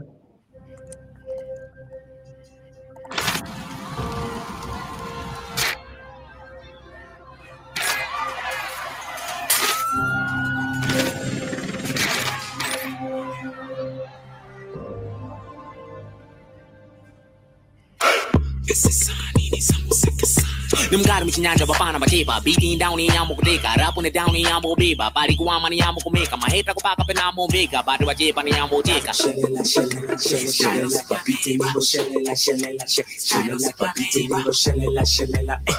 Ona skile, ona ona skile Ona skile, ona ona skile Sayani amene lihangiri nile na family Standinge bambiri bambiri mukantiri Bikari njise afuna ni mutambire mukabede Pama, beating she, lela Pama, beating she lela, pama, beat in she lela, pama, beat in she อืมครับ ก็จริงๆตัวนี้ถ้าใครติดตามมาก็จะรู้ว่ามันได้กลางปรีเมื่อ 2019 นี่เองนะครับ จริง ๆ พอเลือกงานที่มันเป็นงาน Data มีความยากนิดนึงตรงที่ ด้วยยุคสมัยครับ Data มันก็พัฒนาขึ้นมาเรื่อยๆ เทคโนโลยีมันพัฒนา เพราะฉะนั้นงานงานของปีใหม่ ๆ เนี่ย มันก็จะดูดูว้าวกว่าดูน่าสนุกกว่างานของปีเก่าๆ แต่ว่าถ้าเราไปเทียบ context ความยากบริบทของเทคโนโลยีเนี่ยจริงๆงานปีเก่าๆก็มีของของมันเหมือนกัน แต่ว่าที่เลือกงานนี้เพราะว่ามันอยู่ในจุดสมดุลพอดีครับความหมายคือ งานนี้เป็นของเป็นของแบรนด์ Black and Abroad นะครับเป็น Travel Agency ที่โฟกัส Target Group เป็นเป็นเขาเรียกว่า Modern Black Traveler ครับ เออคือคือเอ่อคนผิวสีในอเมริกาที่อยากจะเที่ยวแอฟริกา ทีนี้จริง ๆ ยุคปีที่แล้วครับมันมีการเหยียดกันเยอะคือแบบเอ่อคนผิวสีในในอเมริกาก็จะโดนแบบทวีตบนโซเชียลเนี่ยบอกว่ามึงกลับแอฟริกาไปเลยแบบนึกออกกลับถิ่นที่อยู่ไปเลยอะไรอย่างเงี้ยครับ ซึ่งเอเจนเอเจนซี่ก็เลยหยิบอะไรพวกนี้มา twist นิดนึงคือ อ๋อ ไล่กลับแอฟริกาใช่ไหม ไม่รู้ใช่ไหมว่ามันสวยแค่ไหน เออเขาก็เลยเอาคำที่บอกว่า go back to Africa เนี่ย ถ้าเจอทวีตบนโซเชียลมีเดียที่เป็นแบบนี้เนี่ย เขาจะเอาคำเนี้ยแทนที่อยู่ในอยู่ใน context ที่เป็น hate speech หรือว่า racist เนี่ย ไปอยู่ใน context ที่มันสวยงาม เช่น go back to Africa ไปเที่ยวภูเขา แทนที่จะบอกว่าเออเป็นคนดำกลับแอฟริกาไปเลย ก็เอาคำนี้มาอยู่ในบริบทที่เป็นแบบกลับไปเที่ยวภูเขา กลับไปดูทะเล กลับไปดู กลับไปดูเอ่อวัฒนธรรมอะไรพวกนี้ซึ่งเอ่อในบริบทของ Data เองมันก็ใช้ตัวที่เรียกว่าเป็น เป็น text processing NLP เนี่ยที่ค่อนข้างดีครับจริงๆอยากเห็นเมืองไทยทำมากแต่ภาษาไทยทำยากนิดนึงนะครับแล้วก็จริงๆตัวแคมเปญมันจะมีอีกนิดนึงคือ เขาจะเอารูปใน IG ของคนที่ไปแอฟริกาเนี่ยเขาใช้ image processing ในการ detect เนี่ยแล้วเอาภาพที่มันวิวสวยๆเนี่ยมาโชว์บนเว็บ go back to Africa เพราะฉะนั้นในมุมของ creative เนี่ยผมคิดว่าผมไม่ใช่ creative หรอกแต่ว่าในมุมของ business เนี่ยมันใช้เป็นการใช้ data ที่ fit กับ business มาก คือมัน ด้วยเทคโนโลยีเนี่ยมันไม่ได้ยาก ไม่ว่าจะเป็น text processing หรือว่า image processing ก็ตามในในในปัจจุบันมันไม่ได้ยากขนาดนั้นแล้ว แต่ว่ามันเอามาใช้ในบริบทที่ฟิตกับแบรนด์มากๆ คือดูแล้วมัน empower คนผิวสีในอเมริกามากว่าแบบเฮ้ยฉันมาจากที่ที่สวยงามขนาดนั้น พูดกับ target ได้ตรงสื่อสารได้ตรงจุด แล้วก็พาเขาพราพราวพราวไปกับแบรนด์นะครับก็เลยคิดว่ามันเป็นการใช้ Data ในบริบท ของ Creative และ Business ที่ค่อนข้างลงตัวมากๆจริงๆ จริงๆ มันมีงานที่ใช้ Data ได้ล้ำกว่านี้ งานที่ใช้ Data ได้ได้ว้าวกว่านี้ด้วยเทคโนโลยีครับเพียงแต่ว่าบางงานมันอาจจะไม่ได้ฟิตกับแบรนด์หรือฟิตกับ Business ขนาดนั้นอะไรอย่างเงี้ยนี่ก็เลยเป็นงานเป็นงานหมวดการใช้ Data ที่ค่อนข้างชอบที่สุดแล้วกันครับเพราะว่าในเรื่องของความฟิตในหลาย ๆ มุมอย่างเงี้ยอืมใช่ประมาณนั้นครับเนี่ยน็อตกับพี่ป๋อมมีอะไรเสริมไหมครับ หรือคิดเห็นยังไงกับผลงานนี้บ้างครับ คือคือตัวเราเองอะเราเราค่อนข้างจะชอบนะ คือมันเหมือนว่าคือในแง่ Data ก็ก็อย่างที่ที่ต่อพูดไปครับ อาจจะไม่ได้รู้ลึกเท่านั้นแต่ว่ารู้สึกว่าสิ่งที่มันง่ายมากเลย คือมันพยายามจะเปลี่ยน negative word ให้กลายเป็น positive word อะคือให้รู้สึกว่าแบบอะไรที่คนรู้สึกว่ามันมันมันแย่ วันนี้มันทำให้มันดีขึ้น แล้วมันเอาภาพมาเล่าเรื่อง สมมุตินะแบบคิดแบบของไทยอะสมมุติผมใช้แบบคอนเซ็ปต์เดียวกันแล้วผมใช้คำว่าแบบไปที่ชอบที่ชอบ แล้วแบบมันคือคำแบบเหมือนแบบไปตายดิแต่ว่า สมมติผมเปลี่ยนว่าไปที่ชอบที่ชอบแล้วผมไปเที่ยวเหนือไปเที่ยวใต้เงี้ยผมรู้สึกว่าเฮ้ยถ้ามันเป็นคำเหมือนไทยเหมือนกันอะไม่ว่าบริบทประเทศไหนอะพอมันเป็นนกาทีฟมันเปลี่ยนเป็นฟีเป็นเป็นโพซิทีฟอะมันมันดีอะมันมันเล่าเรื่องได้คมแล้วมันรู้สึกว่าฉันอยาก explore กับไอเดียแคมเปญนี้มากขึ้นอะไรเงี้ยเออส่วนตัวเลยชอบแล้วมันแบบอย่างที่บอกว่า คือมันง่ายแต่เป็นความง่ายที่มันคิดมาเยอะอะ มันแบบมันวิเคราะห์มาแล้ว มันคิดมาแล้วว่าอืมอืมอืมฉันไม่ไปคิดใหม่นะ ฉันไม่พยายามจะสร้างอะไรใหม่ แต่พยายามเล่นสิ่งที่มีอยู่ เพื่อลบลบอินไซต์เดิมทิ้งแล้วมาเป็นอันใหม่อะไรเงี้ยอืม เป็นอีกมุมหนึ่งครับพี่ป๋อมอะครับ มีอะไรเสริมเพิ่มเติมไหมฮะเอ่อจริง ๆ ยังไม่มีครับ แต่ว่าผมเคยเห็น อันนี้เหมือนพี่ต่อเคยแชร์อยู่เหมือนกัน ก็ เอ่อก็ใช่ก็ถือว่าชอบครับ สั้น ๆครับ อืม เคยเคยเคยเห็นพี่ต่อแชร์ผมไม่แน่ใจเหมือนแชร์บนเพจด้วยมั้งหรือเปล่าผมไม่แน่ใจ เออเออเคยเล่าเคยเล่าแคมเปญนี้ในในพอดแคสต์ครับตั้งแต่แบบอ่า EP ห้าอะไรอย่างเงี้ยครับอืมอ่าครับไทยยินเล็กน้อยเอาไปฟังใน EP ห้าได้นะครับ เออผมยังจำไม่ได้ใครเลเล็กน้อยยแต่ส่วนตัวผมผมชอบแคมเปญนี้มาก แล้วก็อย่างเวลาที่ผมมีโอกาสไปแบบไปบรรยายไปอะไรเงี้ยเวลาที่ผมพูดเรื่อง Data กับ Creative อะที่มันสามารถทำงานร่วมกันได้อย่างแบบ ค่อนข้างสมบูรณ์แบบมากอืมๆแล้ว แทบไม่เห็นงานอะไรในไทยที่ยังทำได้ขนาดเนี้ยก็ก็เออจะเป็นเคสที่ผมจะเอาไปเล่าเหมือนกันนะครับอืมโอเค มามาในฝั่งของรุนละรุนละพี่ป๋อมละกันอะพี่ป๋อมครับ มีเคสอะไรที่เคยได้รางวัล Cannes Lions ตัวไหนที่แบบ ถ้าถ้าให้เลือกสักหนึ่งตัวเนี่ยเอ้ย ฉันชอบอันนี้มากเลย อยากมาเล่าให้เพื่อนๆฟังกัน เออ ผมไม่แน่ใจว่ามันได้รางวัลตัวไหนนะ แต่ว่าผมชอบอันอันเนี้ยแหละก็คือก็คือชื่อว่าซีซาวนะครับ อืมอ่าฮะ คือคือตัวตัวลอซีงดูก่ซาอนวไหมเนี่พี่ยอะลองดูก่อนดีกว่า ได้ครับ I was surprised. I didn't know. I was cooking in the kitchen and my friend's daughter fell down the stairs and got hurt. She was crying out for help. I had no idea what was happening.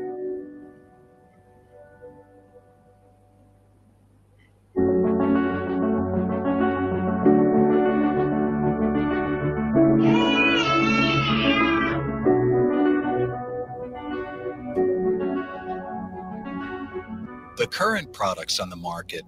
are extremely limited. We can buy a device for a smoke detector and another that tells me when my doorbell rings, but nothing that can distinguish between a microwave, baby crying, dog barking, or any other household sound. The reason no one's been able to create a product like this is the shortage of data. In order to teach a machine learning model how to distinguish sounds with any level of accuracy, you would need literally millions of sound samples. Turns out the answer was in front of us the whole time.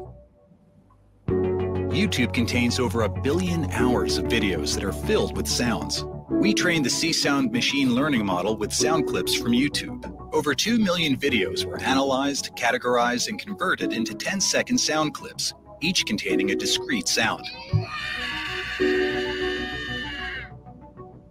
Each type of sound in our data model, like yelling, is comprised of several thousand YouTube audio samples. These sounds range from common household noises to alerts that could mean life or death. Every sound clip we add makes our machine learning protocol even smarter, allowing for even higher accuracy ratings. While the technology is incredibly complex, the user experience couldn't be more simple. C Sound is always listening for one of the 75 sounds it's programmed to hear. Once a sound occurs, it interprets the noise and communicates it via Wi Fi to the user's mobile device.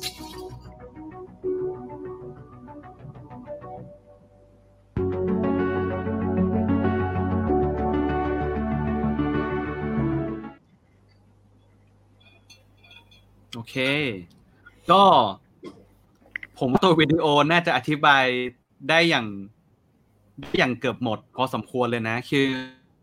ต้องบอกก่อนว่าเออเราเราย้อนไปนิดนึงละกันคืออย่างงานก่อนหน้าที่ผมพูดไปเนี่ยมันจะเป็นเรื่อง AR VR ใช่ปะผมเชื่อว่าหลายๆคนน่ะ ที่หยิบยกงานมาเล่าในวันนี้เนี่ย มันจะเป็นงานที่เราทัชชิ่งอะไรบางอย่างกับประสบการณ์เราหรือชีวิตเราหรือช่วง ช่วงที่เราทำงานอยู่อย่างแน่นอนผมเชื่อว่าอย่างนั้นนะคืออย่าง AR VR เนี่ยผมผมก็มีประสบการณ์กับตอนทำงานโฆษณาใช่ไหมแล้วก็อย่างตอนล่าสุดเนี่ยคือผมมาเพิ่งเทคคลาสเรียนออนไลน์กับกับ NYU ไปแล้วก็เป็นเรื่อง AR VR เนี่ยเหมือนกันมันก็เลยแบบมีมีความอินประมาณหนึ่งอย่างงานตัวนี้เนี่ยมันจะเป็นถ้าถ้าเราพูดกระทางศัพท์คนที่ทำงาน Product เนี่ย มันจะมีคำเขาเรียกว่า accessibility หรือว่าเอ่อบางคนอาจจะเรียกตัวย่อว่า A A 11 Y อะไรเงี้ยคือมันจะเป็นคำมันประกอบไปด้วยทั้งหมด 11 ตัว accessibility อะไรเงี้ยซึ่งในในในกลุ่มคนที่ทำงานดีไซน์มีน้องคนหนึ่งชื่อชื่อน้องนัทเนี่ยเขาเขาเขาเผยแพร่ตัวบทความแล้วก็ความรู้เกี่ยวกับเรื่อง accessibility บ่อยมาก แล้วก็ผมก็เริ่มอิน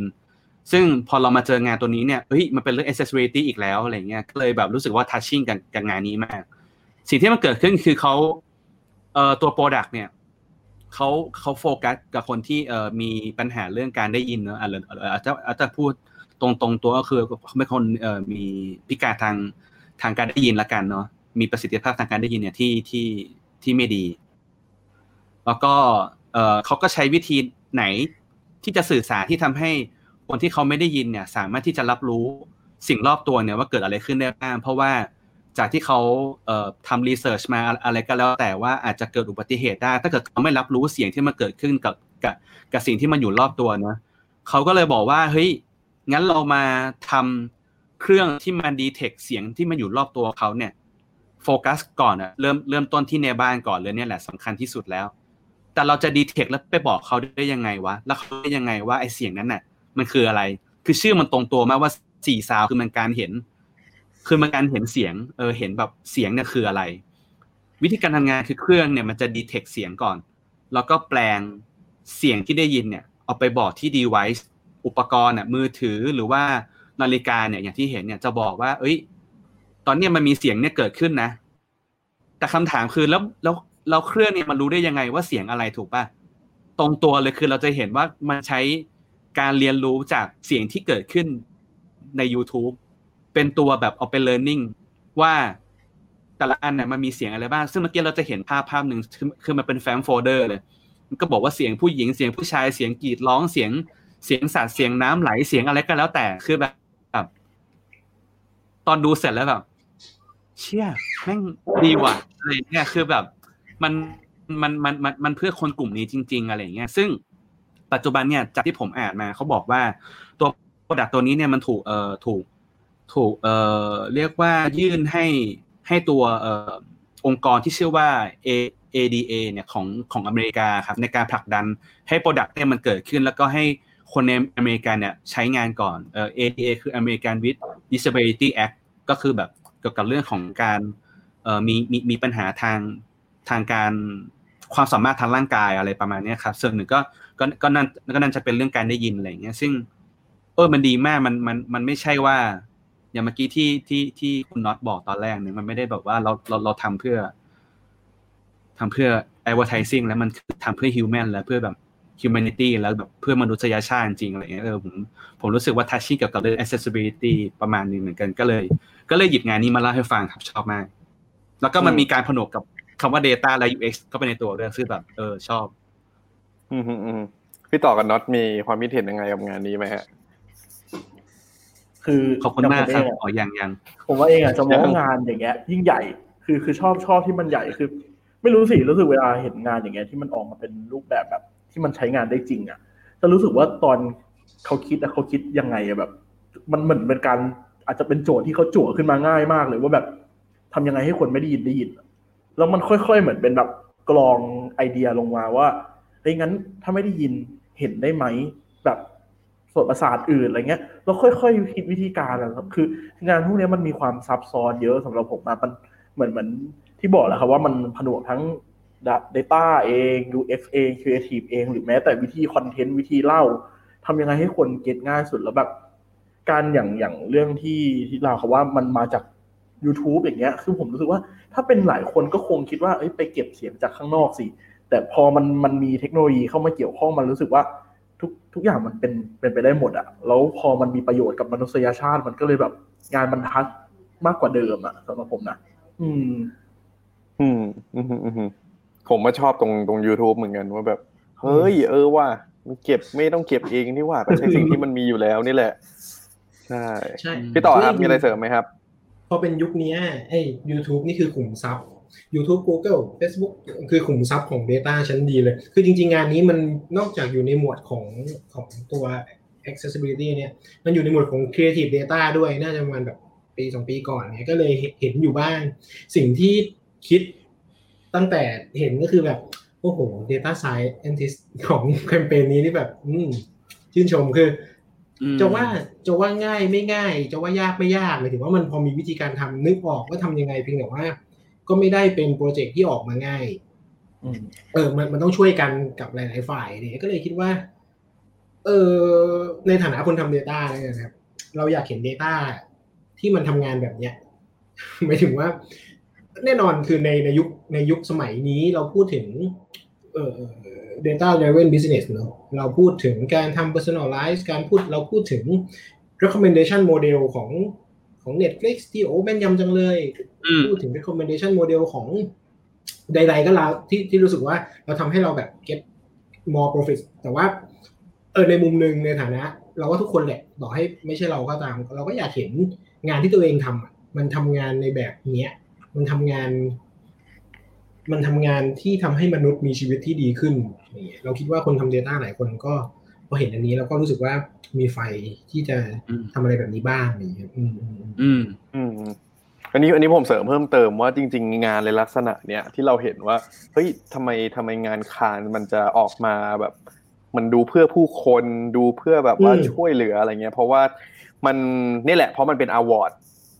เวลากรรมการตัดสินกันนะอันนี้อันนี้แชร์ในฐานะ ที่ผมแบบเคยคุยกับพี่ๆหลายคน แล้วก็เริ่มได้มีโอกาสเป็นกรรมการหลายๆงานเนี้ยพอพองานที่มันไป ไปจี้จุดที่มันเป็นปัญหา หรือว่าเป็นประเด็นสังคมจริง ๆ อย่างเงี้ยเราสามารถแก้ไขปัญหาจุดนั้นได้จริงๆอะมันมันจะค่อนค่อนข้างมีความ impact แล้วกรรมการจะค่อนข้าง in อืมว่าเฮ้ออันนี้มันมัน work จริง ๆ ว่ะมันแบบ แล้วถ้ามีเหตุผลร้อยเรียงทุกอย่าง แล้วมัน make sense มันแบบไม่ได้เวอร์เกินไป ไม่ได้แบบเอ๊ะดูใช้เทคโนโลยีดูแบบไม่มีทำไมต้องใช้ขนาดนี้อะไรเงี้ย ออกมาเนี่ยแคมเปญเหล่านี้ส่วนใหญ่ก็จะ win ทั้งนั้นนะครับซึ่งเมื่อกี้ผมไปดูแล้วว่าอย่างอันเนี้ยมันได้รางวัลกลางปีปีที่แล้วเหมือนกัน ได้ในหมวดอืมของ innovation นะครับอย่างของพี่ต่อจะเป็นหมวด creative Creative data data อ่าใช่ใช่นะฮะโอเคนะเห็นทั้งสองคนเป็นงานกลางปีของปีที่แล้วอะแหละนะครับของคุณน็อตแล้วครับ มีมุมไหนของครีเอทีฟที่ผมว่าของคุณนี่น่าจะเยอะจัดๆอะฮะให้ลองเลือกสักตัวหนึ่งนี่ขอสักอันฮะ จริง ๆอะมันมีเยอะมากเลยนะที่ที่เราชอบอะอืมซึ่งสิ่งจริงอะที่เราชอบมันจะแบบมีความเป็นคอมเมอร์เชียลสูงอะแต่ตัวนี้ที่หยิบมาครับมันชื่อ The Swedish Swedish Number ก็คือสวีเดนแหละคนสวีเดนแล้วแบบ คือที่ชอบอะบอกก่อนว่าด้วยความที่มันผสมระหว่างแบบ Creative Data คือคิดว่ามันน่าจะรวมทุกอย่างเลยครับ เดี๋ยวลองดูก่อนอืนะครับ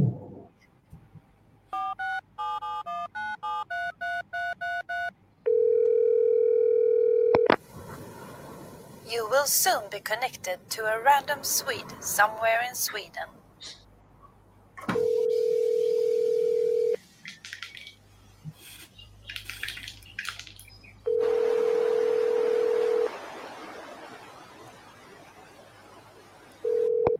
Hello, Sweden speaking.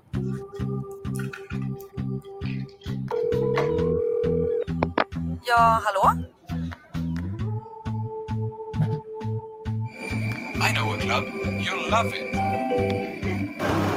It's morning here.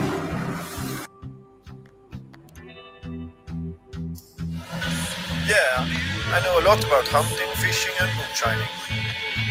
Listen to this!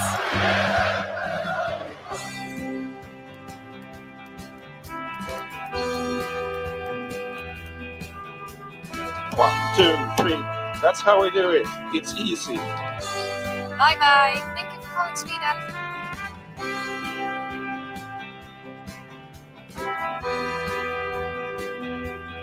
Mm-hmm.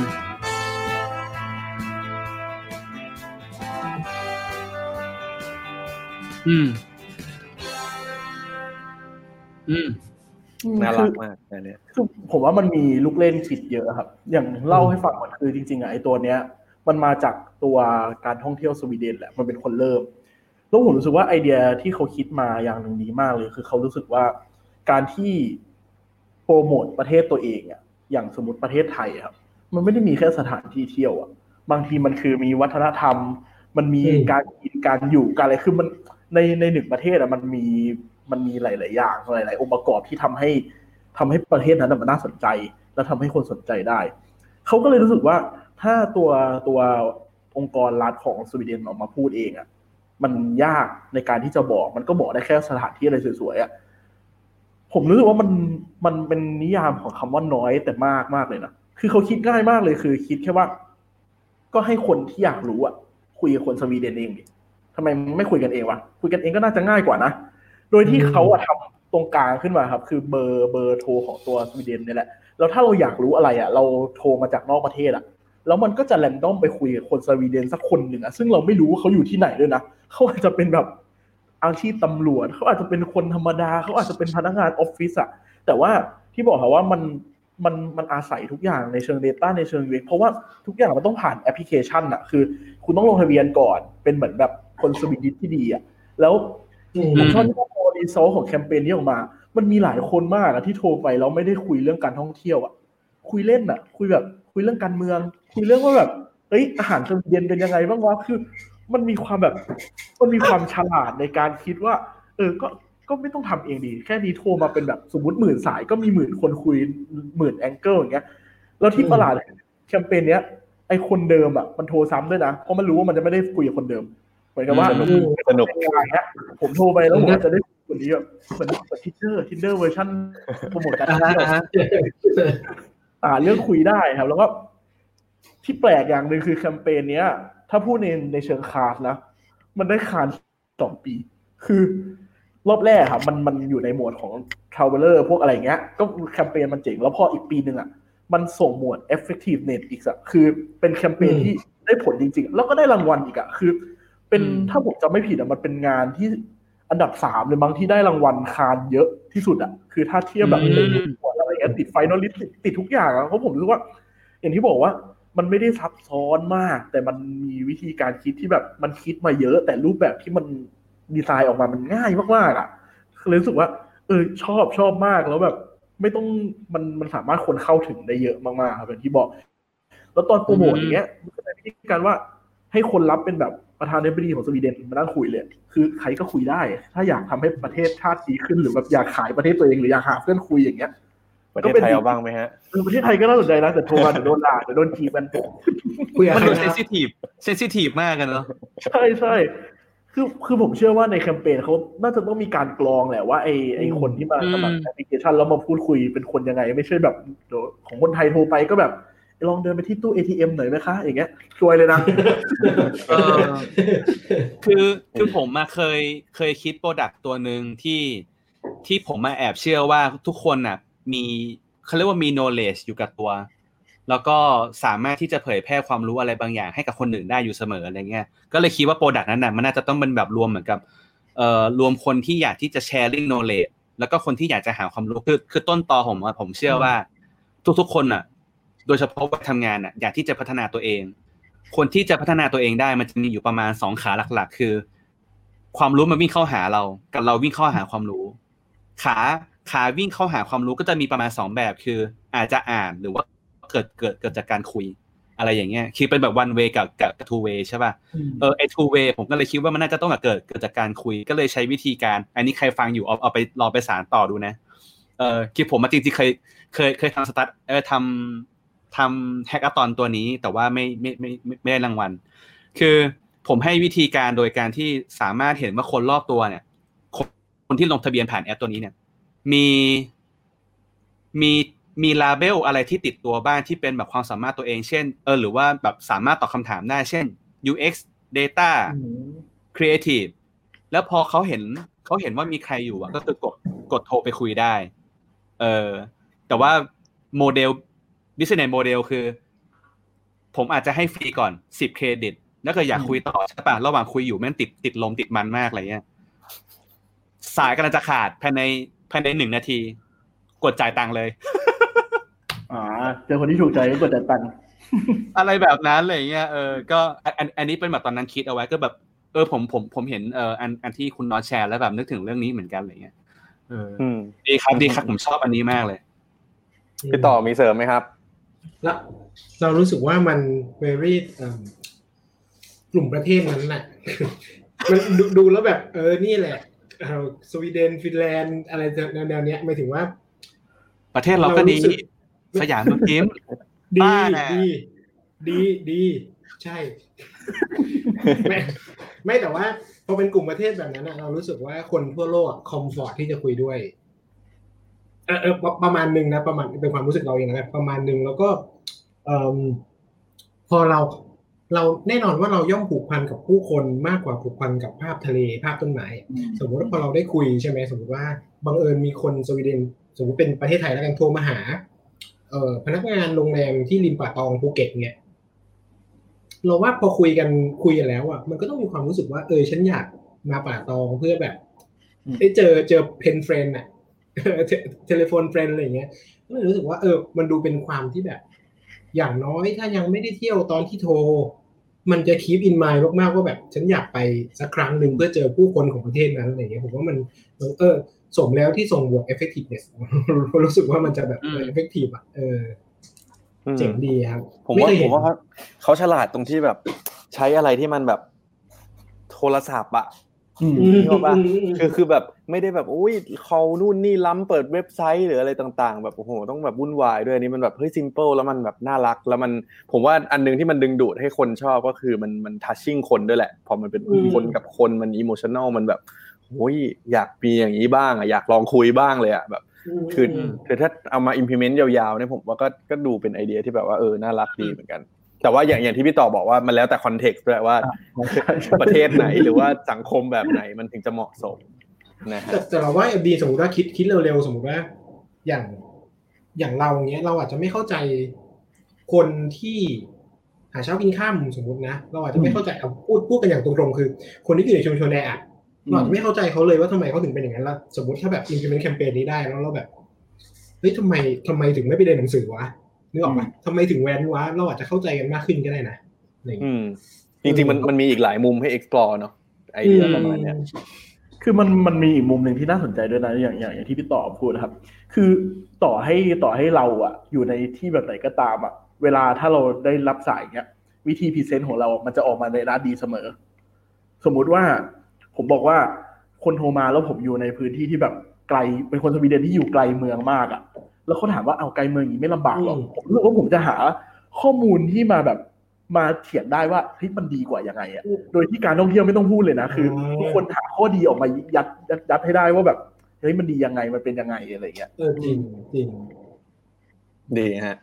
ก็ได้เห็นนะว่าว่าจริง ๆ แล้วมีแคมเปญดีๆ เยอะมากนะครับ ที่เคยได้รางวัลคานสไลออนนะครับที่อันเนี้ยแค่เราแค่หยิบจับมาแค่สามตัวนะ คือจริง ๆ อย่างที่บอกว่าหลังบ้านเนี่ยแต่ละคนคือซัดมาเต็มที่นะครับสี่ห้าตัวแต่ผมคิดว่าวันนี้มันมันงั้นเกินเที่ยงคืนแน่นอนนะครับ แต่ว่าเดี๋ยวเดี๋ยวเอาไว้ถ้ามีโอกาสเนี่ยผมคงได้ได้มาพูดคุยกับผลงานต่างๆ ที่แต่ละคนนี่ชื่นชอบอีกเพราะว่าเอาจริงผมว่าสนุกนะพอเรามาเล่าให้ฟังแล้วมาแลกเปลี่ยนอย่างเงี้ย เดี๋ยวอาจจะกลายเป็นอีกหนึ่งวันที่แบบผมอาจจะ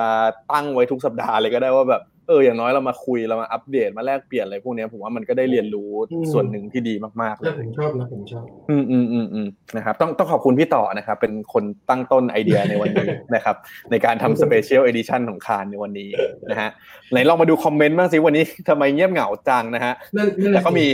มีเพื่อนๆนะครับ อันนี้พี่ทศนะครับ จากรายการเพื่อนบ้านเหมือนกันนะครับ มามาเชียร์เพื่อนๆพี่ๆนะครับ มีคนตามมาจากแอดเพอร์เจอร์อ่าหน้าม้าธรรมดาหน้าม้านะครับ มีมากรี๊ดพี่ต่อนะครับ คนกันเองทั้งนั้นนะใช่ครับก็ไลฟ์ของเราจะอย่างนี้แหละครับ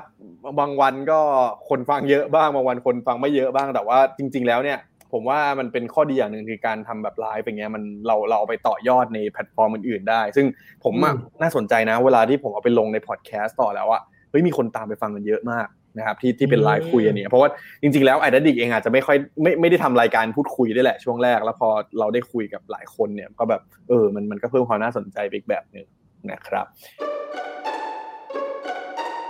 มา ตอนนี้เราเริ่มต้นกันที่ตอนแรกที่เราหยิบจับเหมือน session เนาะที่ในปีนี้นะครับน่าสนใจมาแบ่งปันกัน แล้วก็ล่าสุดเนี้ยเราลองให้แต่ละท่านเนี่ยลองหยิบจับผลงานที่เคยได้รางวัล Cannes Lions เนี่ยที่เรารู้สึกเอ้ยชื่นชอบมาแบ่งปันกันแล้วอันถัดไปครับเป็นโจทย์ที่อันเนี้ยเราลอง challenge ตัวเรากันเองบ้าง เพราะว่าพอเราพูดถึง Cannes Lions เนาะอย่างที่เราพูดกันตอนแรกเลยว่าแบบ ฮ้ยเสียดายว่ามันไม่มีการจัด award อะไรเงี้ยอ่าดังนั้นครับ วันนี้ผมจะให้คุณทั้ง 3 ลองสมมติตัวเองว่าถ้าฉันเป็นกรรมการได้อะสมมติอะเราเราลองตั้งเล่นๆกันเลยแบบแบบอะ Addict Talk Award วันนี้เลยนะฮะโอ้เรา มันมันมีผลงานอะไรบ้างที่เราเห็นในช่วงที่แบบสองสามเดือนที่ผ่านมาเนี้ยหรือแบบต้นปีที่ผ่านมาแล้วแบบคิดว่าไอ้งานพวกนี้แหละมันมันอาจจะไปส่งรางวัลในปีนี้แต่เขาไม่ได้ส่ง แล้วเราคิดว่ามันมีโอกาสที่จะได้รางวัล คือถ้าเราเป็นกรรมการนะเราอยากจะให้รางวัลในผลงานเหล่านี้เลย นะฮะลองขอคนละหนึ่งผลงานครับ อ่าเรียงยังไงดีครับ รอบนี้คนให้ออกโอนให้ออก ผมผมให้ทีมงานหลังบ้านแล้วกันทีมงานพิมพ์มาหน่อยครับ คุณวิวครับช่วยพิมพ์มาตรงไพเปิดคลิปไหนก็คนนั้นน่ะเออเปิดคลิปไหนคนนั้นดีกว่ามาลุ้นเอเลเวมากเตอร์นะพิฮะชเลยไหมเหมือนรายการทีวีเลย ทีมงานบอกว่าจะเอายังไงกับผมนะครับ อันนี้ของใครครับ?ผมครับอ่าคุณน็อตเริ่มก่อนบ้างครับ Christopher Columbus Aaron Burr Abraham Lincoln George Washington Edgar Allan Poe Thomas Jefferson and Madison?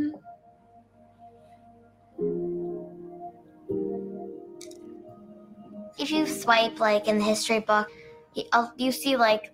men in every single page. A lot of it was written by men and was mostly all about men. There were like one or two things about women,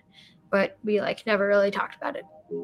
history absolutely has been his story. Um, history has been written by men for men. The more that we can do to rectify the his storyness of it, the better.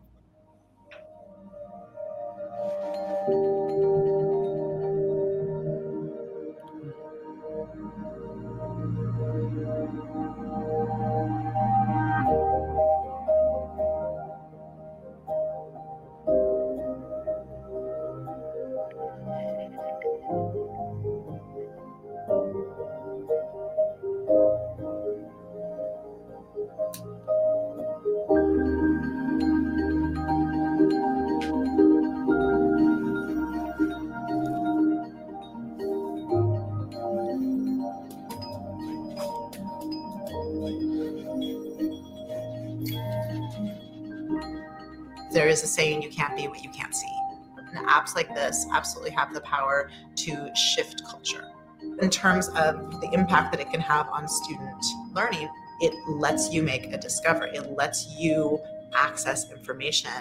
uh, when you want it. One of the problems with textbooks is they've stayed the same for a long time. They're telling the same stories, they're highlighting the same people. One of the really neat things that Herstory does is it sort of presents them with a whole new world. Sort of like taking an average history book and just like changing it without actually like writing on it. Her story is showing, you know, young girls that you can do amazing things too. It's not a man's world. This app literally has the power to change history. It changes history, it expands history, and it empowers the person who's using it Well, I think that like Lotta Crabtree, it was interesting because like she started also at like a young age and then just kept going. A lot of story gives me like confidence because I know that she did it, so you know, I could do it too.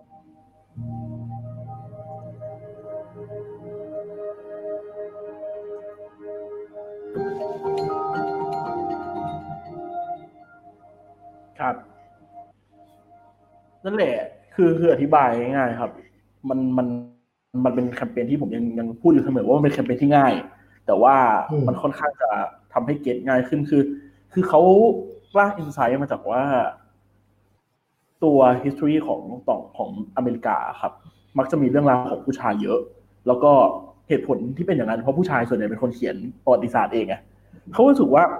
ทำยังไงให้ให้เรื่องราวของผู้หญิงเนี่ย มันมันขึ้นมาบ้างเพราะจริง ๆในประวัติศาสตร์ของอเมริกาเองครับ มันมีผู้หญิงเป็นส่วนเกี่ยวข้องเยอะเหมือนที่เราเคยได้ยินอะเบื้องหลังผู้ชายจะมีผู้หญิงเสมอเบื้องหลังความสำเร็จของผู้ชายจะมีผู้หญิงอะซึ่งพอพอมาเล่าอย่างเงี้ยเขาเลยใช้วิธีง่ายๆ คือเขาเอาหนังสือเรียนมาเลยครับ แล้วก็อันไหนก็ตามที่ที่เป็นเรื่องราวของผู้ชายคนนั้น เหมือนที่เด็กหลายคนรู้จักแบบคริสโตเฟอร์โคลัมบัสอ่าจอร์จวอชิงตันหรืออับราฮัมลินคอนอะพอโทรศัพท์ขึ้นมาส่อง AR เขาก็จะเจอเรื่องราวของผู้หญิงเพิ่มขึ้นเป็นแบบเป็นเรื่องราวของอันนั้นแบบคนที่แบบอย่างเช่นแฮเรียตทับแมนที่ปลดปล่อยทาสอะไรครับ ก็จะเป็นอีกอีกมิติหนึ่ง ความชอบอะส่วนตัวเลยอะมีอยู่สองประเด็นอย่างแรกที่ที่พี่ป๋อมเคยพูดอะผมรู้สึกว่ามันเอา AR วันนี้มันไม่ใช่แบบ มันไม่ใช่สิ่งที่แบบใช้ AR แล้วว้าวแล้วอะแต่ AR มันเหมือน tools อันหนึ่งมันเหมือนเว็บไซต์ครับ แล้วแล้วคอนเทนต์ข้างใน AR มันสำคัญกว่า มันสามารถแบบเล่าเรื่องราวอันนี้ได้เลย แล้วก็ผมรู้สึกว่าเขาคิดมาค่อนข้างจะชัดว่า ถ้าพูดถึงความเป็นแบบผู้หญิงนะมีความเป็นเฟมินิสต์อะเราจะนึกถึงคนที่แบบวัยรุ่นหรือแบบคนทำงานเราอะอันนี้เขาให้ความรู้ตั้งแต่แบบเด็กเลยอะว่าว่ามันมันมันมีความเท่าเทียมกันอยู่ แล้วก็รู้สึกว่าสุดท้ายปลายทางอะมันจะออกมาเล่าแค่ว่าผู้เด็กผู้หญิงทุกคนจะมีความมั่นใจในตัวเองมากขึ้นในตรงเนี้ยประมาณเนี้ยครับมันมันเล่าแค่รู้สึกว่า ถ้ามันตกคานปีเนี้ยมันน่าจะได้รางวัลเหตุผลคือหนึ่งคือมันมีความเป็นเรื่องเรื่องความเท่าเทียมสองคือมันเป็นเล่นลูกเล่นกับเทคโนโลยีสามคือมันมีความเป็นแบบเล่าย้อนในสิ่งที่มันมีอยู่มันไม่ได้คิดอะไรใหม่แต่ว่ามันเป็นเล่นกับเรื่องเดิมอะ อืม แล้วก็ชอบชื่อมันมากเลยอะคำว่า her story อะคือเล่นกับคำว่าแบบอืมเอขนาดคำว่า history เรายังรู้สึกว่าผู้ชายแล้วเลยอะอืมเป็นแบบ her story แทนแบบเป็นเป็นผู้หญิงก็เป็นอันหนึงที่รู้สึกว่าดีดี ดีชอบในเชิงแบบวิธีการเล่าแบบ มันอาจจะไม่ได้ดูว้าวถึงขั้นว่าแบบวู้ค้านเจ๋งเลยแต่รู้สึกว่ามีประโยชน์แล้วมันมันมันเป็นเรื่องของแบบอินไซต์จริงๆอะอินไซต์ฟูลมากอืมอืมเหมือนเหมือนคุณนัดกับพี่ป๋อมไว้เลยอะเหมือนให้พี่ป๋อมเกรินไว้ตอนแรกไว้ก่อนอะอ่าใช่แล้วผมมาดูบอกโอ้โหเออเคสเคสนี้มันเป็นแบบเป็นตัวอย่างอันหนึ่งที่อืมให้เห็นชัดมากๆจริงๆว่าการนำเทคโนโลยีมาแล้วแบบมาแก้ปัญหาถึงแม้ว่าแบบเนี่ยเนี่ยมันมันก็จะกลับมาให้เห็นเนาะว่าแบบเฮ้ยปัญหาบางทีอะมันขอให้มันเป็นประเด็นที่มันชัดแหละ แล้วก็อืมขยี้ให้มันดูยังไงให้มันน่าสนใจแล้วแบบดูแปลกใหม่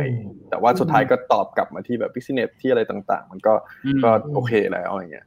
เออแต่ผมคืออะส่วนส่วนตัวผมว่าเคสตอนหลังๆเขาน่าเบื่อไปนิดนึงใช่ใช่มันยาวไปนิดนึงก็ยาวเออแต่เราใช่ใช่ที่นี่เราแค่พาเราร์ทแรกเรา AR ต้องขึ้นขัดจบบ้างเลยนะเราเราต้องขัดบ้าง เออมันเราจะอวยทุกอย่างไม่ได้นะครับเออคือคือคือผมคือผมนั่น อันนี้อันอันนี้ผมคิดเอาเองนะผมไม่แน่ใจเหมือนกันว่าถูกหรือเปล่านะคิดแบบว่าอย่างอย่างสมัยก่อนน่ะงานโฆษณาเนี่ยเอ่ออาจจะอาจจะเน้นเรื่องของการตัวตัว product ตัวสินค้าตัวแบรนด์อะไรเงี้ยแต่ว่าพอมาถึงจุดหนึ่งที่คนน่ะผู้บริโภคอะสามารถที่จะหาข้อมูลเหล่านั้นน่ะเองได้ด้วยตัวเองอะทำไมแบรนด์ยังต้องใช้เวลาเหล่านั้นน่ะในการเล่าตัวสินค้าอีกอะไรอย่างเงี้ยเพราะฉะนั้นน่ะ ผมผมเลยผมเลยรู้สึกว่าช่วงประมาณสองสามปีหลังหรือสี่ห้าปีหลังอะจะมีคำว่า storytelling อะโผล่ขึ้นมาแบบ เยอะมากและบ่อยมาก มันคือการเหมือนทำให้ตัวแบรนด์กับตัวผู้บริโภคอะตัว user เองอะมันมีความใกล้ชิดกันมากขึ้นอะไรเงี้ยมันก็เลยถูกถูกสอดแทรกอะไรบางอย่างที่มันทำให้มัน touching กับตัวตัวตัวตัว user มากขึ้นอะไรเงี้ยเออก็เลยคิดว่าน่าจะเป็นมุมนั้นอะไรเงี้ยโอ้เมื่อกี้ผมอยากเสริมนิดนึงอะคือ ผมไม่อันอันนี้ผมไม่แน่ใจว่าถูกหรือเปล่านะ อันนี้ขอขอดีเคมเมอร์ไว้ก่อนคือ มันจะอย่างเมื่อกี้เมื่อกี้มันมีคำว่า his- history ใช่ป่ะคือมันเหมือนกับว่าคำภาษาอังกฤษหลายๆคำอะมันจะมีคำว่าแบบคำมีเพศผู้ชายอะเออคำว่าเพศอะแทรกเข้าไปอยู่ในนั้นอะไรเงี้ยคือมันเป็นเรื่องของของประวัติศาสตร์เอ่อภาษาศาสตร์ในนั้นด้วยอะไรเงี้ยมันจะมีคำว่าแมนมีคำว่าอะไรอย่างเงี้ยใช่อยู่ในนั้นใช่ด้วยอะไรเงี้ยเออที่ผมเคยได้ยินมา อืมครับ ต่อเลยครับผม ดีดีอ๋อโอเคก็ผมดีปิดครับผมผมปิดไมค์อยู่ใช่ไหมเมื่อกี้อะอ้าวเหรอพี่ต่อพี่ต่อมีอะไรเสริมไหมฮะเออ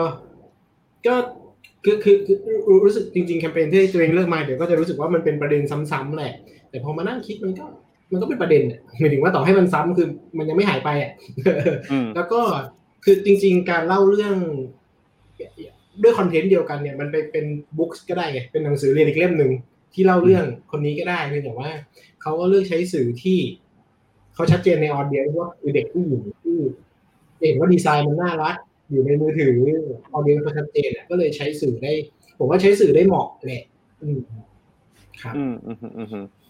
ได้ฮะ ก็เออผมผมเห็นด้วยว่างานนี้ก็ถ้าสมมติว่าส่งคานปีนี้หรือว่ายังไงเนี่ยมีสิทธิ์ได้รางวัลนะครับ มาต่อไปครับ เป็นใครดีครับ ให้ทีมงานเปิดเลยครับ ทำไมเหมือนประกาศรางวัลเลยวะ เป็นด้อมมาใช่อะดูอะไรก็ได้ครับ ของพี่ต่อใช่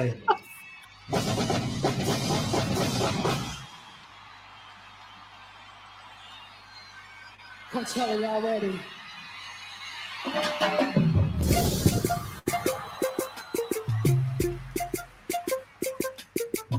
But just like life. All right. Air Jordan ready to take off.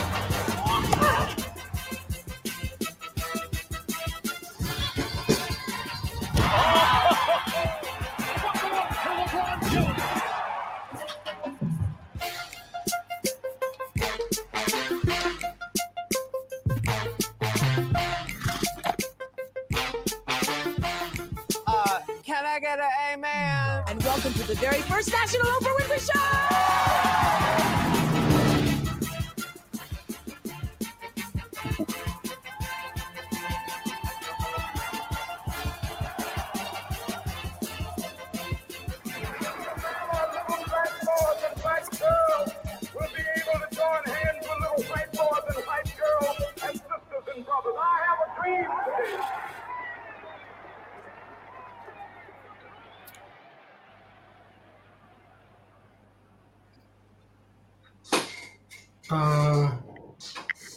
นนี้เป็นของ Google อะผมรู้สึกว่าอยู่ดีๆ วันนี้ก็มี Product ของ Google อย่าง YouTube โผล่มาเต็มไปหมดเลย ด้วยความบังเอิญเลยครับอันนี้ต้องบอกคุณฟังก่อนว่าบังเอิญจริง ๆ คือเอ่อถ้าใครเคยจำได้นะครับ เมื่อปี 2018 Google เคยโดน เคยโดนโดนโดนด่าเนี่ยเรื่องของการใช้ AI ในการที่ดีเทคเอ่อกอริลลากับผู้หญิงแอฟริกันนะครับแต่เป็นเป็นเคสที่แบบ จริง ๆ AI เองก็มี racism อยู่ในตัวของมันผ่าน Data บน Google ที่มันไม่เท่าเทียม แต่แต่ว่า Google ก็ fix ประเด็นนี้ไปแล้วนะเพียงแต่ว่าให้เห็นว่าเทคโนโลยีมีความไม่เท่าเทียมอยู่แคมเปญนี้จริง ๆ มันก็เหมือนเหมือนของเหมือนของน็อตเลยครับคือมันก็เป็น social issue คือเรื่องของของผิวสี แล้วก็ใช้เทคโนโลยีของใช้ข้อมูลที่มีแค่ YouTube ที่มีในการว่าคน search อะไรบ้าง แล้วก็ปรากฏว่า หลาย ๆ moment ที่มันเป็น top search มันคือมีมีมีคนผิวสีอยู่ในนั้น เขาก็เป็นแคมเปญที่ tribute ให้กับเรื่องเหล่านี้ ตอนแรกอะผมไม่ได้คิดว่าแคมเปญนี้จะได้รางวัลโอ้อาจจะเข้า shortlist อะไรประมาณเนี้ยหรือว่าได้รางวัลแบบไม่ไม่ได้ไอ้นี่มากจริงๆ Google ได้รางวัลสาย Data บ่อย เพราะว่าเขามีของอยู่ในมือเยอะ แต่ว่าพอดีว่าปีนี้มันมีจอร์จฟลอยด์อืมเออเออซึ่งมันเป็นเรื่องใหญ่มากๆในอเมริกาก็เลยคิดว่า ก็เป็นไปได้ที่ award เนี่ยมันจะถูกให้กับประเด็นนี้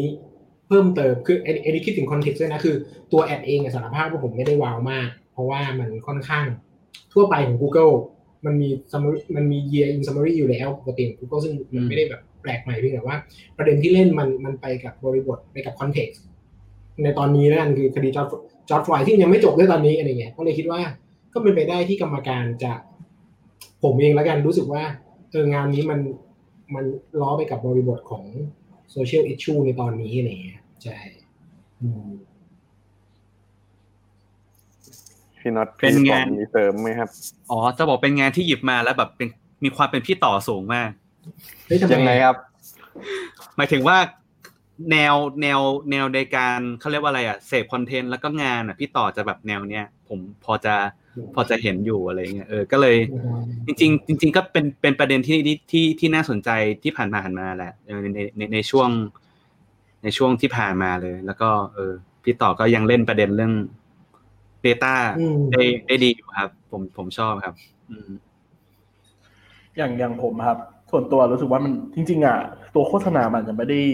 ด้วย execution วิธีการเล่าเรื่องแหละ มันไม่ได้มีความแอดขนาดนั้น หรือเป็นเคสขนาดนั้นนะแต่ผมรู้สึกว่ามัน ค่อนข้างจะจะ impact ประมาณหนึ่งอะคือในเชิง communication นะครับการเล่า copy ขึ้นแบบนั้นกับการสื่อสารโดย Google เองแล้วภาพที่มันออกมา ผมรู้สึกว่าหนึ่งคือมันทำให้คนที่เป็นเป็นเป็นผิวดำอยู่แล้วเขาเขาพาวพาวมากขึ้นอะว่าแบบเห็นบ้างว่าทุกอิเลเมนต์ของโลกที่ที่คุณกำลังเสพอยู่แล้วยิ่งข้อมูลมันมาจาก Google เองอะมันมันมีพวกเราอยู่นะ เพราะฉะนั้นคุณอย่าเพิ่งแบบ อย่าเพิ่งดูถูกพวกเราอะไรเงี้ยกับอีกประเด็นหนึ่งก็ทำให้ให้คนทั่วไปที่มองมองมองคนผิวดำเองอะ ก็มองในมุมที่ที่โหดขึ้นนะสำหรับผมโหดขึ้นหมายความว่าดูแบบ มันมัน powerful ขึ้นอะว่าเฮ้ยฉันอย่างคนถ้าแบบฉันชอบกีฬาเฮ้ยไมเคิลจอร์แดนเป็นคนผิวผิวดำเว้ยแบบผมรู้สึกว่ามันมันมีวิธีการเล่าที่ที่ฉลาดในการเล่าน้อยๆ แต่ว่าพยายามจะบอกว่า มันปลายทางแค่ว่าแบบทุกอย่างที่เกิดขึ้นบนโลกที่มันหลาย ๆ คนแบบ search ที่มีแบบมีอิทธิพลมากอะ่ะ ก็มาจากพวกเขาทางนั้นนะทำไมคุณต้องมาแบบความไม่เท่าเทียมอะไรเงี้ย แล้วเหมือนที่พี่ต่อพูดผมว่าด้วยด้วยคอนเซ็ปต์มันกับการที่สถานการณ์ปัจจุบันอะโอกาสที่มันได้รางวัลมันค่อนข้างสูงนะเพราะว่าแบบเข้าใจง่าย แล้วก็น่าจะเปลี่ยนแปลงอะไรบางอย่างสำหรับแบบคนได้ดูสั้นๆแล้วแบบเปลี่ยนแปลงความคิดอะไรได้ครับมีมีมีเรื่องที่ชอบ ปกติเวลาเรานึกถึงคนผิวสีเนี่ยเราจะนึกถึงเขาเรียกว่า physical intelligence เนี่ยคือเล่นกีฬาเองวิ่งเร็วยูเซโบอะไรเงี้ยแต่ว่าในนี้เขาเอาพวกแบบ poet เอาพวก speech ที่ที่ไม่ใช่ intelligence มารวมอยู่ด้วย ซึ่งทำให้เห็นว่าเฮ้ยมันมีหลายมิติเหมือนที่เราเหมือนที่เราลาเบล LGBT ว่าตลก creative ไม่ว่าจะเป็น LGBT หรือว่าหรือว่าคนผิวสีเองเขามีทุกมิติอยู่แล้ว มี intelligence ในทุกมิติอยู่แล้วผมว่าเขาเอามาได้ครบดีด้วยเนี่ยอันนี้มีมุมที่เออก็ดูน่าสนใจอืมอืมแต่ผลงานเนี้ย ผมผมอันนี้ผมในอีกมุมหนึ่งบ้าง ผมว่าถ้าสมมติว่ามันไปอยู่ใน category อะไรบางอันที่มันแบบต้องไปสู้กับคนอื่นอะผมไม่แน่ใจว่ามันจะขึ้นมาเป็น top top หรือเปล่า แต่ว่าพอพอเราดูอย่างเงี้ยเออเออมันมันน่าสนใจนะ เพราะว่าส่วนหนึ่งเพราะว่าอะไรที่ผมรู้สึกว่ามันอาจจะสู้กับบางผลงานในแบบขึ้นมา level top top ไม่ได้ เพราะว่าเหมือนสุดท้าย action ในการสร้างการเปลี่ยนแปลงมันยังไม่ได้ชัดไหมรู้สึกไหม เออ แต่แต่ว่าผมผมคิดว่าแนวทางแล้วก็ไอเดียที่เขาเสนออย่างที่คุยกันเลยว่าแบบเออมันมันมันง่ายแล้วก็คือเห็นแว็บแรกก็รู้แล้วว่าของ Google แน่นอนอะมาในแนวสไตล์เนี้ยแบบแบรนด์ชัดมากอะไรเงี้ยซึ่งซึ่งจริง ๆ แล้วเหมือนที่เพิร์ดพูดมันก็มันก็มีส่วนนะคือด้วยความที่ว่าวิธีการเล่าอะมันมันโดดเด่นด้วยด้วยสถานการณ์ตอนนี้ แต่สมมุติว่า Google Search มันถูกเปลี่ยนวิธีการเล่าแล้ว มันไปเล่าในประเด็นสมมติว่า Google Search ที่เขาหยิบมามันเป็นเรื่องของผู้หญิงหมดเลย แล้วไปพูดเฟมินิสต์แทนมันยังพูดได้อะ คือมันเหมือนไม่ได้ถูกดีไซน์มาเพื่อ อันนี้โดยเฉพาะอะมันถูกดีไซน์ให้กว้างแล้วเอาเอาคอนเทนต์ไหนเข้าไปใส่ก็ได้ก็มันมันไว้หนึ่งที่ว่า ถ้าไปสู้กับคนที่มันเจาะกลุ่มในการแก้ปัญหา โดยเฉพาะหรือพูดเรื่องใดเรื่องหนึ่ง โดยเฉพาะโดยที่แบบอันอื่นมันไม่สามารถทดแทนได้ มันก็มีสิทธิ์แพ้เหมือนกันในในในคาสอะไรเงี้ยอืมอืมอืมอื มมาของอีกท่านหนึ่งครับ ใครเอ่ยใครเอ่ยเปิดมากลายเป็นของผมนะ เนี่ย คนเยอะผมไม่กล้าเล่นมุกเลย นี่ขนาดไม่กล้า มาฮะ Farmers want to deliver their vegetables at their freshest. Using large distribution networks costs time and money at the expense of the freshness of the vegetables. This is detrimental to both the farm and the consumer. So we created an e-commerce platform limited to regional zones for distributing high-value vegetables quickly at low cost locally. VeggieBus! Restaurants, wholesale purchasers, and others can log into VeggieBus and choose a farm and order their vegetables. The farm that received the order then harvests the vegetables and only needs to leave it at the bus stop. The driver picks it up and drops it off at the designated stop. Purchaser can then go pick up the vegetables whenever they want. This is made possible through our unique region restricted shared bus logistics system. The farmers and buyers both save an enormous amount of time and money by sharing the stops on their routes. The farmers and buyers also have the added benefit of direct communication, such as asking for recommendations or wish listing new vegetables and giving instant feedback on delivered vegetables. 農家さんと直接つながれて、 野菜を直接送っていただける。やっぱり知ってる方に美味しいものを届けたい VeggieBus is an innovative and unique service that combines logistics, e commerce, and social media.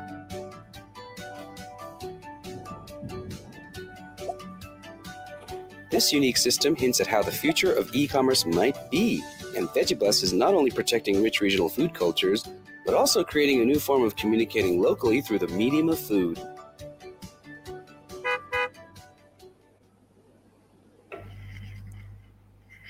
จริงๆมันอาจจะเป็นเรื่องบังเอิญนะคือแบบผมผมเลือกงานที่มันบอกทุกๆอย่างอยู่ในวิดีโอแทบจะหมดแล้วนะ แล้วก็เอ่อต้องบอกอย่างหนึ่งว่าเฮ้ยผมอาจจะเลือกงานที่อาจจะดูไม่ได้อินเตอร์นะแต่ว่าผมรู้สึกว่างานเอเชียงานงานญี่ปุ่นเนี่ยมันเป็นงานที่ ผมหลาย ๆ ครั้งที่ที่ผมดูแล้วผมรู้สึกว่ามันมันมีความอบอุ่นในใจอยู่อะไรเงี้ย แล้วก็จากจากที่เราเคยไปที่ที่ญี่ปุ่นมา คือ ไม่รู้นะ ผมอาจจะเจอในมุมที่ที่ดีแหละ ก็คือเป็นมีมีมีความแบบ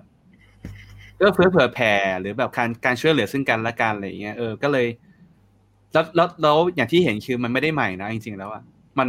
มันมันไม่ได้แบบเฮ้ยโอ้ขนาดนี้เลยเหรออะไรเงี้ยก็ไม่ใช่ขนาดนั้นเนอะแต่มันคือแบบ เราเราจะเห็นว่าเทคโนโลยีอะจริง ๆ แล้วมันมัน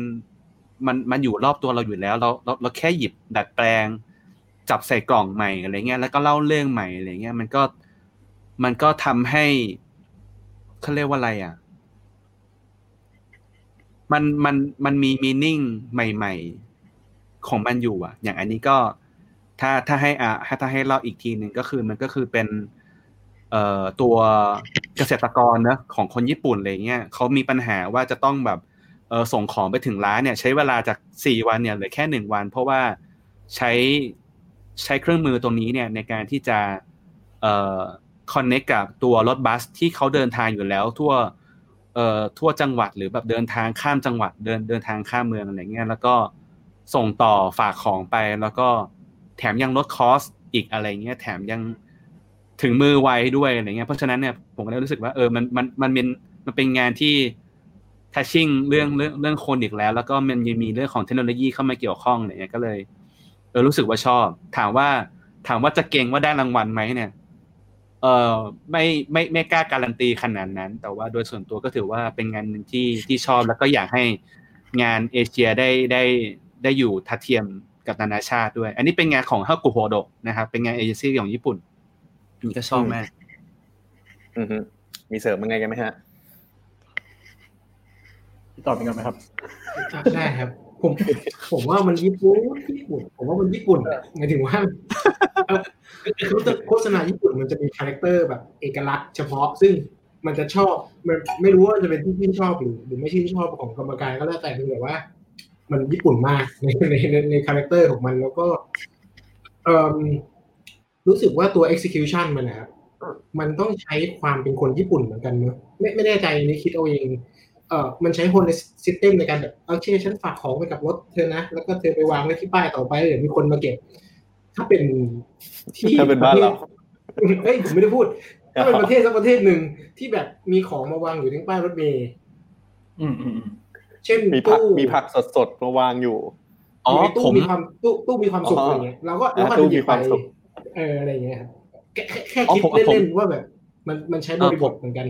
ถ้าถ้าถ้าให้ผมเดา execution ผมเดาว่าตัวตัวรถบัสอะน่าจะถูกลงทะเบียนในในระบบ แล้วพอรถมันถูกถูกถูกพิกอัพไปอะมันก็เป็นการเหมือนกับรับคนขึ้นมาแหละเออมันก็รับคนขึ้นมาแล้วก็อะ tracking ได้ว่ากำลังเดินทางอยู่นะอะไรเงี้ยอ่าซึ่งผมเข้าใจจะรอว่ารับ เออผมผมเข้าใจว่าเรื่องทราฟฟิกอะมันจะต้องแม่นยำประมาณนึงแหละ เพราะว่าอืมมันมีเรื่องของอายุไขของตัววัตถุดิบด้วย แล้วก็ด้วยตัวรถบัสของ ผมว่าต่างประเทศแล้วกันเนอะต่างประเทศอะมันก็แบบมีความแม่นยำเรื่องเวลาประมาณนึงอยู่แล้ว ถ้าเกิดเราไปเปิด Google Map ที่ต่างประเทศอะรถเมย์มันจะแม่นยำมากเลยถูกป่ะมันจะแบบอืมเวลานี้เป๊ะๆเลยอะไรอย่างเงี้ยเออก็ก็อาจจะทำให้ข้อดีเราหลาย ๆ อย่างเหล่านี้เนี่ยก็เลยเกื้อกูลทำให้เออสิ่งนี้มันเกิด ขึ้นได้อะครับอืมแก้ต่างแก้ต่าง เห็นด้วยครับเห็นด้วยน็อตมีอะไรเสริมไหมฮะคือคืออย่างในมุมผมอะผมรู้สึกว่าเคสตัวนี้จริงๆอะอันนี้อันนี้ลองลองวิเคราะห์ว่าสิ่งที่มันทำให้มันใหญ่ได้เหมือนที่พี่ต่อยมพูดอะว่ามันคือบริบทของประเทศเขาด้วยนะ คือมันมันสามารถสร้างไซเคิลตรงกลางของการซื้อขายได้อะแล้วก็มันสามารถส่งได้เหตุผลหนึ่งอะที่พูดอย่างเงี้ยเพราะรู้สึกว่ามันจะมีของไทยที่คล้ายๆกันแต่ทำได้ ไม่ใหญ่คือมันจะมีผูกปิ่นโตครับ ผูกปิ่นโตอืมมันเป็นของผู้บริโภคกับกับคนปลูกข้าวเลยแหละ ก็ปลูกข้าวเสร็จแล้วก็ส่งให้ แต่พอมันเป็นอย่างนั้นมันเหมือนแค่ผูกกับยังไงเดีย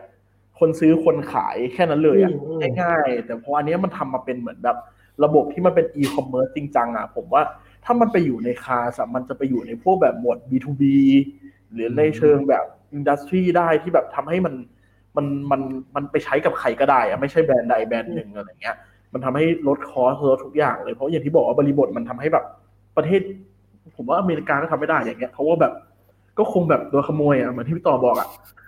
มันต้องมีปัญหาแน่นอนอะ แต่ว่าด้วยด้วยด้วยสภาวะญี่ปุ่นมัน เออมันมันทำให้ cycle นี้มันโตขึ้นได้อย่างแบบไม่น่าเชื่อในวัฒนธรรมเขาอะจริง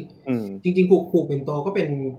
เขาเรียกว่าเป็นโมเดลที่น่าสนใจระหว่างชาวนาที่พยายามลดพ่อค้าคนกลางใช่ป่ะแต่ว่าเรารู้จักคนที่คนที่ปลูกข้าวคนที่ปลูกข้าวแล้วก็ขายอะไรอย่างเงี้ยปรากฏว่าปัญหาใหญ่ของเขาคือ ราคาข้าวเนี่ยไม่แพง แต่โลจิสติกเนี่ยแพงมาก แพงซะจนแบบเขาไม่ผู้บริโภค afford เราคิดเยอะอะเพราะว่าซื้อตามห้างมันถูกกว่าทั้งทางที่จริง ๆ แล้วข้าวมันไม่ได้แพงต่างเท่าไหร่มันก็เลยกลายเป็นว่าด้วยอีโคซิสเต็มหลายๆอย่างมันอาจจะไม่เอื้อด้วยอย่างเงี้ย อืมอืม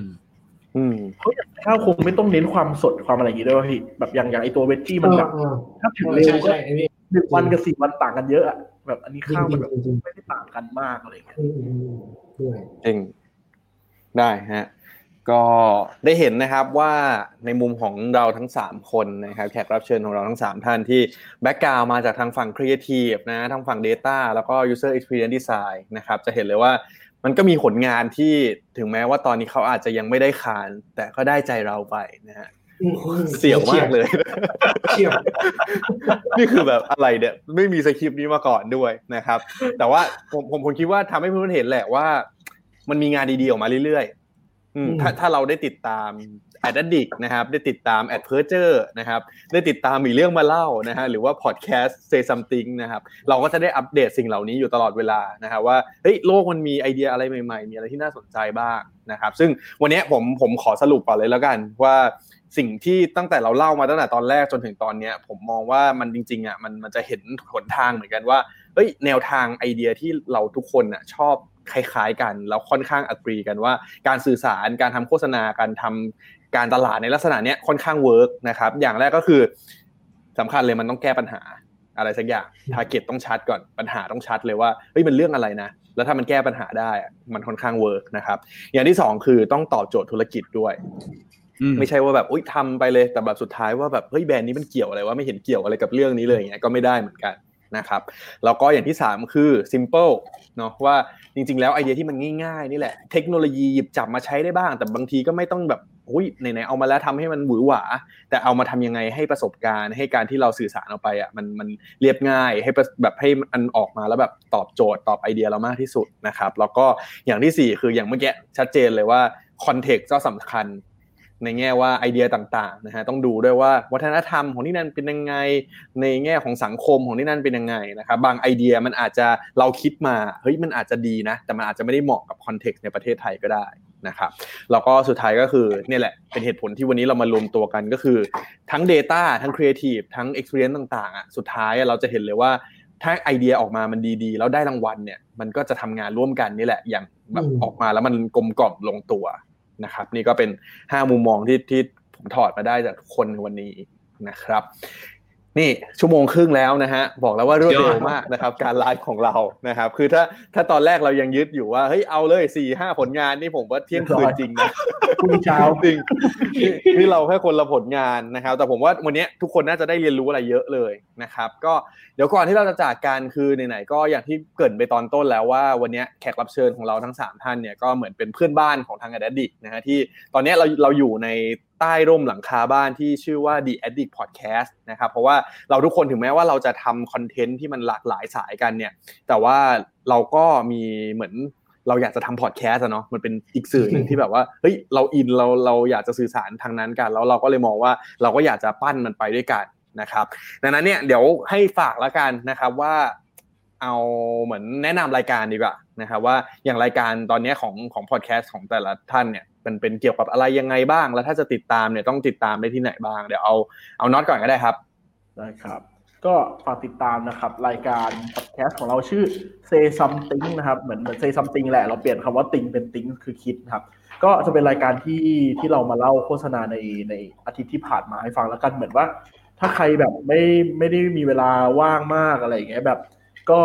มานั่งฟังกันว่าแบบมันมีอะไรเกิดขึ้นเราจะเล่าในมุมมองที่แบบ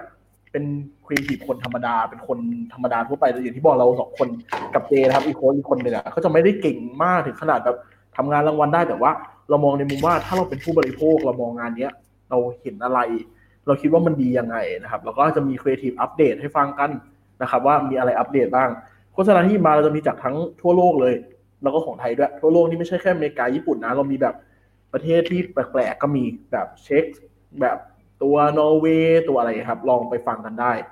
ก็ติดตามได้ที่เพจ a d p e r t u r e นะครับ ads ขีดกลางนี่แหละ p e r t u r e แล้วก็ the addict podcast เลยครับ ลงทุกอาทิตย์วันเสาร์ติดตามกันได้ครับ จะมาอัปเดตให้ฟังกันเรื่อยๆ ครับผมจริงๆอันนี้บอกนอนนะว่าหลายคนนะชอบคิดว่า a d p e r t u r e คือเพจที่ผมทำอีกเพจหนึ่งเพราะมันเพราะมันมีคำว่า p e r อยู่ในชื่อของเพจคุณนะคนแบบเอ๊ะนี่มันคือการซ่อนแบบซิมโบลอะไรไว้หรือเปล่าอะไรเงี้ยแต่ว่าจริง ๆ แล้ว a d p e r t u r e ทำโดยน็อตแล้วก็เจนะครับ ก็ยังไงก็ลองไปฟังกันดูได้ เพราะว่ารายการ Say Something เนี่ยคือรายการล่าสุดและการที่ที่เข้ามาอยู่ในเครือของ The Addict Podcast อย่างเต็มตัวนะครับ แล้วก็ได้รับกระแสตอบรับดีมากนะครับ ส่วนตัวผมเองก็กลายเป็นอีกหนึ่งรายการประจำที่ผมฟังทุกวันนี้เลยนะฮะแล้วก็อีกรายการหนึ่งครับ ซึ่งตอนนี้เนี่ยวันนี้ถือว่าเป็นการแบบเปิดตัวแบบจริงจังแหละนะครับว่ามีเรื่องมาเล่านะฮะก็เป็นพอดแคสต์ที่หลายคนน่าจะรู้จักกันมาก่อนหน้านี้แล้วด้วยนะครับ ซึ่งตอนนี้เนี่ยเราได้ได้ซื้อตัวมาแล้วนะฮะมาอยู่ในเครือของเรานะครับพี่พี่ต่อพี่ป๋อมเล่าให้ฟังหน่อยครับว่ามีเรื่องมาเล่านี่เป็นรายการประมาณไหนบ้างครับแล้วติดตามที่ไหนได้บ้างครับพี่ต่อเลย โอเคครับ ก็จริงๆ มีเรื่องมาเล่าเป็นรายการที่ผมทำ Data แล้วพี่ป๋อมทำ UX จริง ๆ เราแค่ชอบ มันเมื่อก่อนผมกับพี่ป๋อมทำงานที่เดียวกันเนอะแล้วก็มันจะมีจังหวะที่เราคุยกันแล้วเรารู้สึกว่าเออเราชอบการแลกเปลี่ยนอะไรแบบเนี้ย ก็เลยแทนที่คิดว่าเราจะฟังกันสองคนคุยกันสองคนก็เลย งั้นก็อัดเสียงลงพอดแคสต์เพราะมันง่ายมากเลยครับ แต่ว่าตอนตั้งใจตอนแรกจะทำเล่นๆนะครับ ตอนนี้มีทั้งหมด 39 EP นะครับ ถ้าเกิดว่า ถ้าเกิดว่าคนเข้าดีอดิกตอนนี้ก็จะงงนิดนึงทุกๆ ทุก ๆ ทุก ๆ วันหนึ่งในสัปดาห์มันจะมีอยู่ดีโผล่มาแบบ 5 EP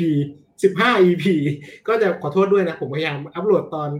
ย้อนหลังขึ้นไปนะครับ ตอนนี้เนี่ยไอตอนที่ขึ้นไปเนี่ยมันจะยังยังไม่ใช่ The Addict Podcast เพราะว่าเป็นตอนที่เราทำมาก่อน เรายังจะไม่ได้ใส่จิงเกิลไม่ได้ใส่อะไร เพราะว่าอยากให้คนฟังรู้ด้วยว่าอันนี้คือ คือไม่เรื่องคุณ i t y ต่างๆ ยังไม่ได้ถูก control ในเดียนเพราะว่าอันนี้เป็นสิ่งที่เราต้อง concern นะครับทุกสำหรับมีเรื่องมาเล่าก็ถ้าหลังจากเดือนหน้าเป็นต้นไปเนอะก็สามารถติดตามได้ทุกวันอาทิตย์ครับรายการเพื่อนบ้านกับ Say Somethink นะครับก็จะหยิบเรื่องราวของ Data กับ UX มาเล่าให้ฟังในทุกๆ week นะครับ อืมได้ฮะพี่ป๋อมมีเสริมไหมครับ เอ่อก็ครับดีครับ เดี๋ยว ก็ก็เอ่อมันมันเราเมื่อกี้พี่ต่อบอกว่าเราเราหยิบยกเอ่อจากประสบการณ์การทำงานของเราสองคนละกันเนอะก็คือ ผมก็ทำงาน UX แล้วก็พี่ต่อทำงาน Data จริง ๆ แล้วทั้งสองคนน่ะทำอยู่ภายใต้บริษัท แล้วก็ product ที่เกี่ยวกับเอ่อเป็นเป็น digital product แหละ แล้วก็เราก็เลยมีการหยิบยก นำเรื่องเรื่องนำเรื่องราวของการทำงานด้วยในในในโปรดักเดอ development เรื่องของ culture การทำงานด้วยอะไรเงี้ยมันมันมันไม่ได้มีแค่เรื่องของ US แล้วก็ Data คือ คือเรามองว่า US และ Data เนี่ยไม่สามารถทำงานด้วยได้ได้ด้วยตัวคนเดียวเราเราเราเชื่อว่ายังมีบุคคลรอบข้างที่สามารถทำให้เกิด Data ขึ้นมาได้อย่างได้ได้อย่างดีเยี่ยม แล้วก็งาน UX เนี่ยก็ไม่ได้ทำไม่ไม่ได้มีคนเดียวที่ทำให้ Product นั้นอะมันเกิดขึ้นมาได้ ได้อย่างสมบูรณ์แบบ เราเรายังมี Developer เรายังมี marketer เรายังมี Product Owner เรายังมีอีกหลายหลาย ๆ คนที่มีส่วนเกี่ยวข้องกับการทำงาน Product ให้มันดีขึ้นอะไรเงี้ยเพราะฉะนั้นเนี่ยก็เลยจะพยายามหยิบยกเอ่อเรื่องราวรอบตัวการทำงาน Product Development แล้วก็หยิบยกคนที่เอ่อทำงานทำงานข้างๆเราเนี่ยมามามาชวนคุยมานั่งคุยด้วยกันด้วยครับ ประมาณนั้น ก็ติดตามได้นะครับ ฝากด้วยขอบคุณมากครับ ได้เลยฮะก็วันนี้นะครับก็คิดว่าน่าจะถึงเวลาสมควรนะครับ ก็ต้องขอบคุณพี่ๆเพื่อนๆทั้งสามท่านมากเลยนะครับ ที่มาให้เห็นมุมมองที่มันกว้างมากขึ้นแล้วกัน เพราะหลายคนมักจะมองว่าโฆษณามันคือแบบโฆษณาโฆษณาหรือครีเอทีฟครีเอทีฟนะฮะแต่ว่าวันนี้แต่ละคนก็จะแชร์ให้เห็นแล้วนะครับ อย่างน้อยก็แสดงให้เห็นว่าคนที่เราทำงานครีเอทีฟอะเฮ้ยเรื่อง Data เรื่องอะไรพวกนี้มันก็สำคัญสำหรับเราเหมือนกันนะ นะครับแล้วก็อย่างพี่ต่อก็มาให้แสดงให้เห็นเลยว่าเรื่อง Data เนี้ยจริง ๆ แล้วมันไม่ใช่เรื่องที่น่าเบื่อ เราเห็นเคสอะไรต่างๆ แล้วว่า Data มันเอาไปใช้ประยุกต์อะไรได้มันหลายละหลายอย่างมากนะครับแล้วก็พี่ป๋องก็ได้มาเหมือนอัปเดตเทรนด์เหมือนกันว่าจริง ๆแล้วเนี่ยเฮ้ยโลกเรามันมันเริ่มเปลี่ยนแปลงไปทางไหนแล้ว มันมีอะไรที่มันน่าสนใจเพิ่มเติมบ้างนะครับวันนี้ก็ขอบคุณทุกคนมากๆนะฮะคิดว่าเดี๋ยวในอนาคตเนี่ยคงได้เรียนเชิญนะฮะขอความกรุณามาพูดคุยกันอีกแน่นอนนะครับแล้วก็ฝากติดตามนะครับ รายการของทุกท่านด้วยนะครับทั้งเพจ a d p e r t u r e นะฮะแล้วก็รายการ Say Something Podcast นะครับรวมถึงมีเรื่องมาเล่าด้วยนะครับวันนี้ขอบคุณทุกคนมากครับครับขอบคุณครับสวัสดีครับนะครับก็วันนี้เนี่ยถือว่าเป็นวันที่ส่วนตัวเองเนี่ยผมได้ประโยชน์ เต็มๆมากเลยนะครับ ก็ต้องขอบคุณแขกรับเชิญของเราทั้ง 3 ท่านมากๆนะฮะแล้วก็คิดว่าเพื่อนๆก็น่าจะได้รับประโยชน์เหมือนกันนะครับ ซึ่งถ้าสมมุติว่าใครเข้ามาระหว่างกลางนะฮะอยากจะย้อนกลับไปฟังนะครับ หรือว่าย้อนกลับไปรับชมเคสต่างๆเนี่ยก็เดี๋ยวสามารถรับชมได้เลยนะครับ ย้อนหลังทาง Facebook นะครับแล้วก็ YouTube นะครับรวมถึงในพอดแคสต์ด้วยนะครับ วันนี้ก็ยาวๆไปนะฮะชั่วโมง 40 นาที นะครับแต่ว่าความพิเศษนะฮะของ Addict Talk ของเรานะครับแน่นอนว่าเราก็จะคัดสรรแขกรับเชิญที่เด็ด ๆ มาเหมือนเดิมแน่นอนนะครับซึ่งพรุ่งนี้นะฮะจะเป็นวันที่ค่อนข้างเป็นแบบวันที่แปลกมาก ๆ เลยประมาณหนึ่งเพราะว่าเราจะมีการไลฟ์สองรอบนะครับพรุ่งนี้นะครับคือฟิตมากๆนะฮะโดยที่รอบแรกนะครับจะเป็นแขกรับเชิญที่เราได้รับเกียรติอย่างมากนะครับจาก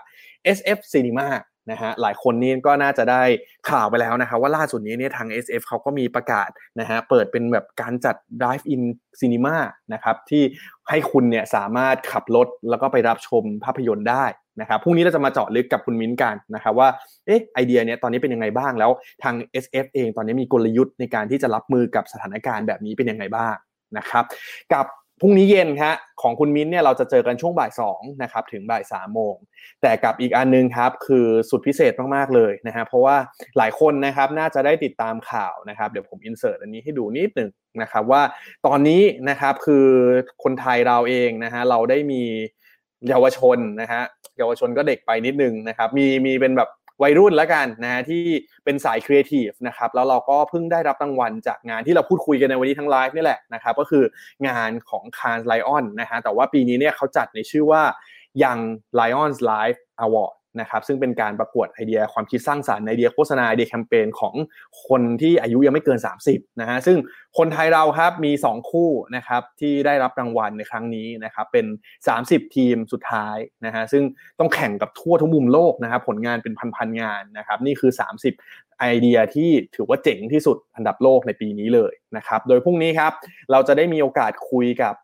2ท่านนะฮะสองสาวสวยจาก CJ Work นะครับที่เขาเนี่ยจะมาแบ่งปันกันว่าเออไอเดียของเขาที่แข่งขันในครั้งนี้เนี่ยเป็นยังไงนะครับแล้วมันมีที่มาที่ไปยังไงบ้างความท้าทายคืออะไรนะครับพรุ่งนี้เจอกันแน่นอนครับตอน2ทุ่มนะครับวันนี้ขอบคุณทุกคนมากครับ ที่ติดตามรับชมแล้วก็รับฟัง Addict Talk นะครับไว้เจอกันตอนหน้าครับ สวัสดีครับ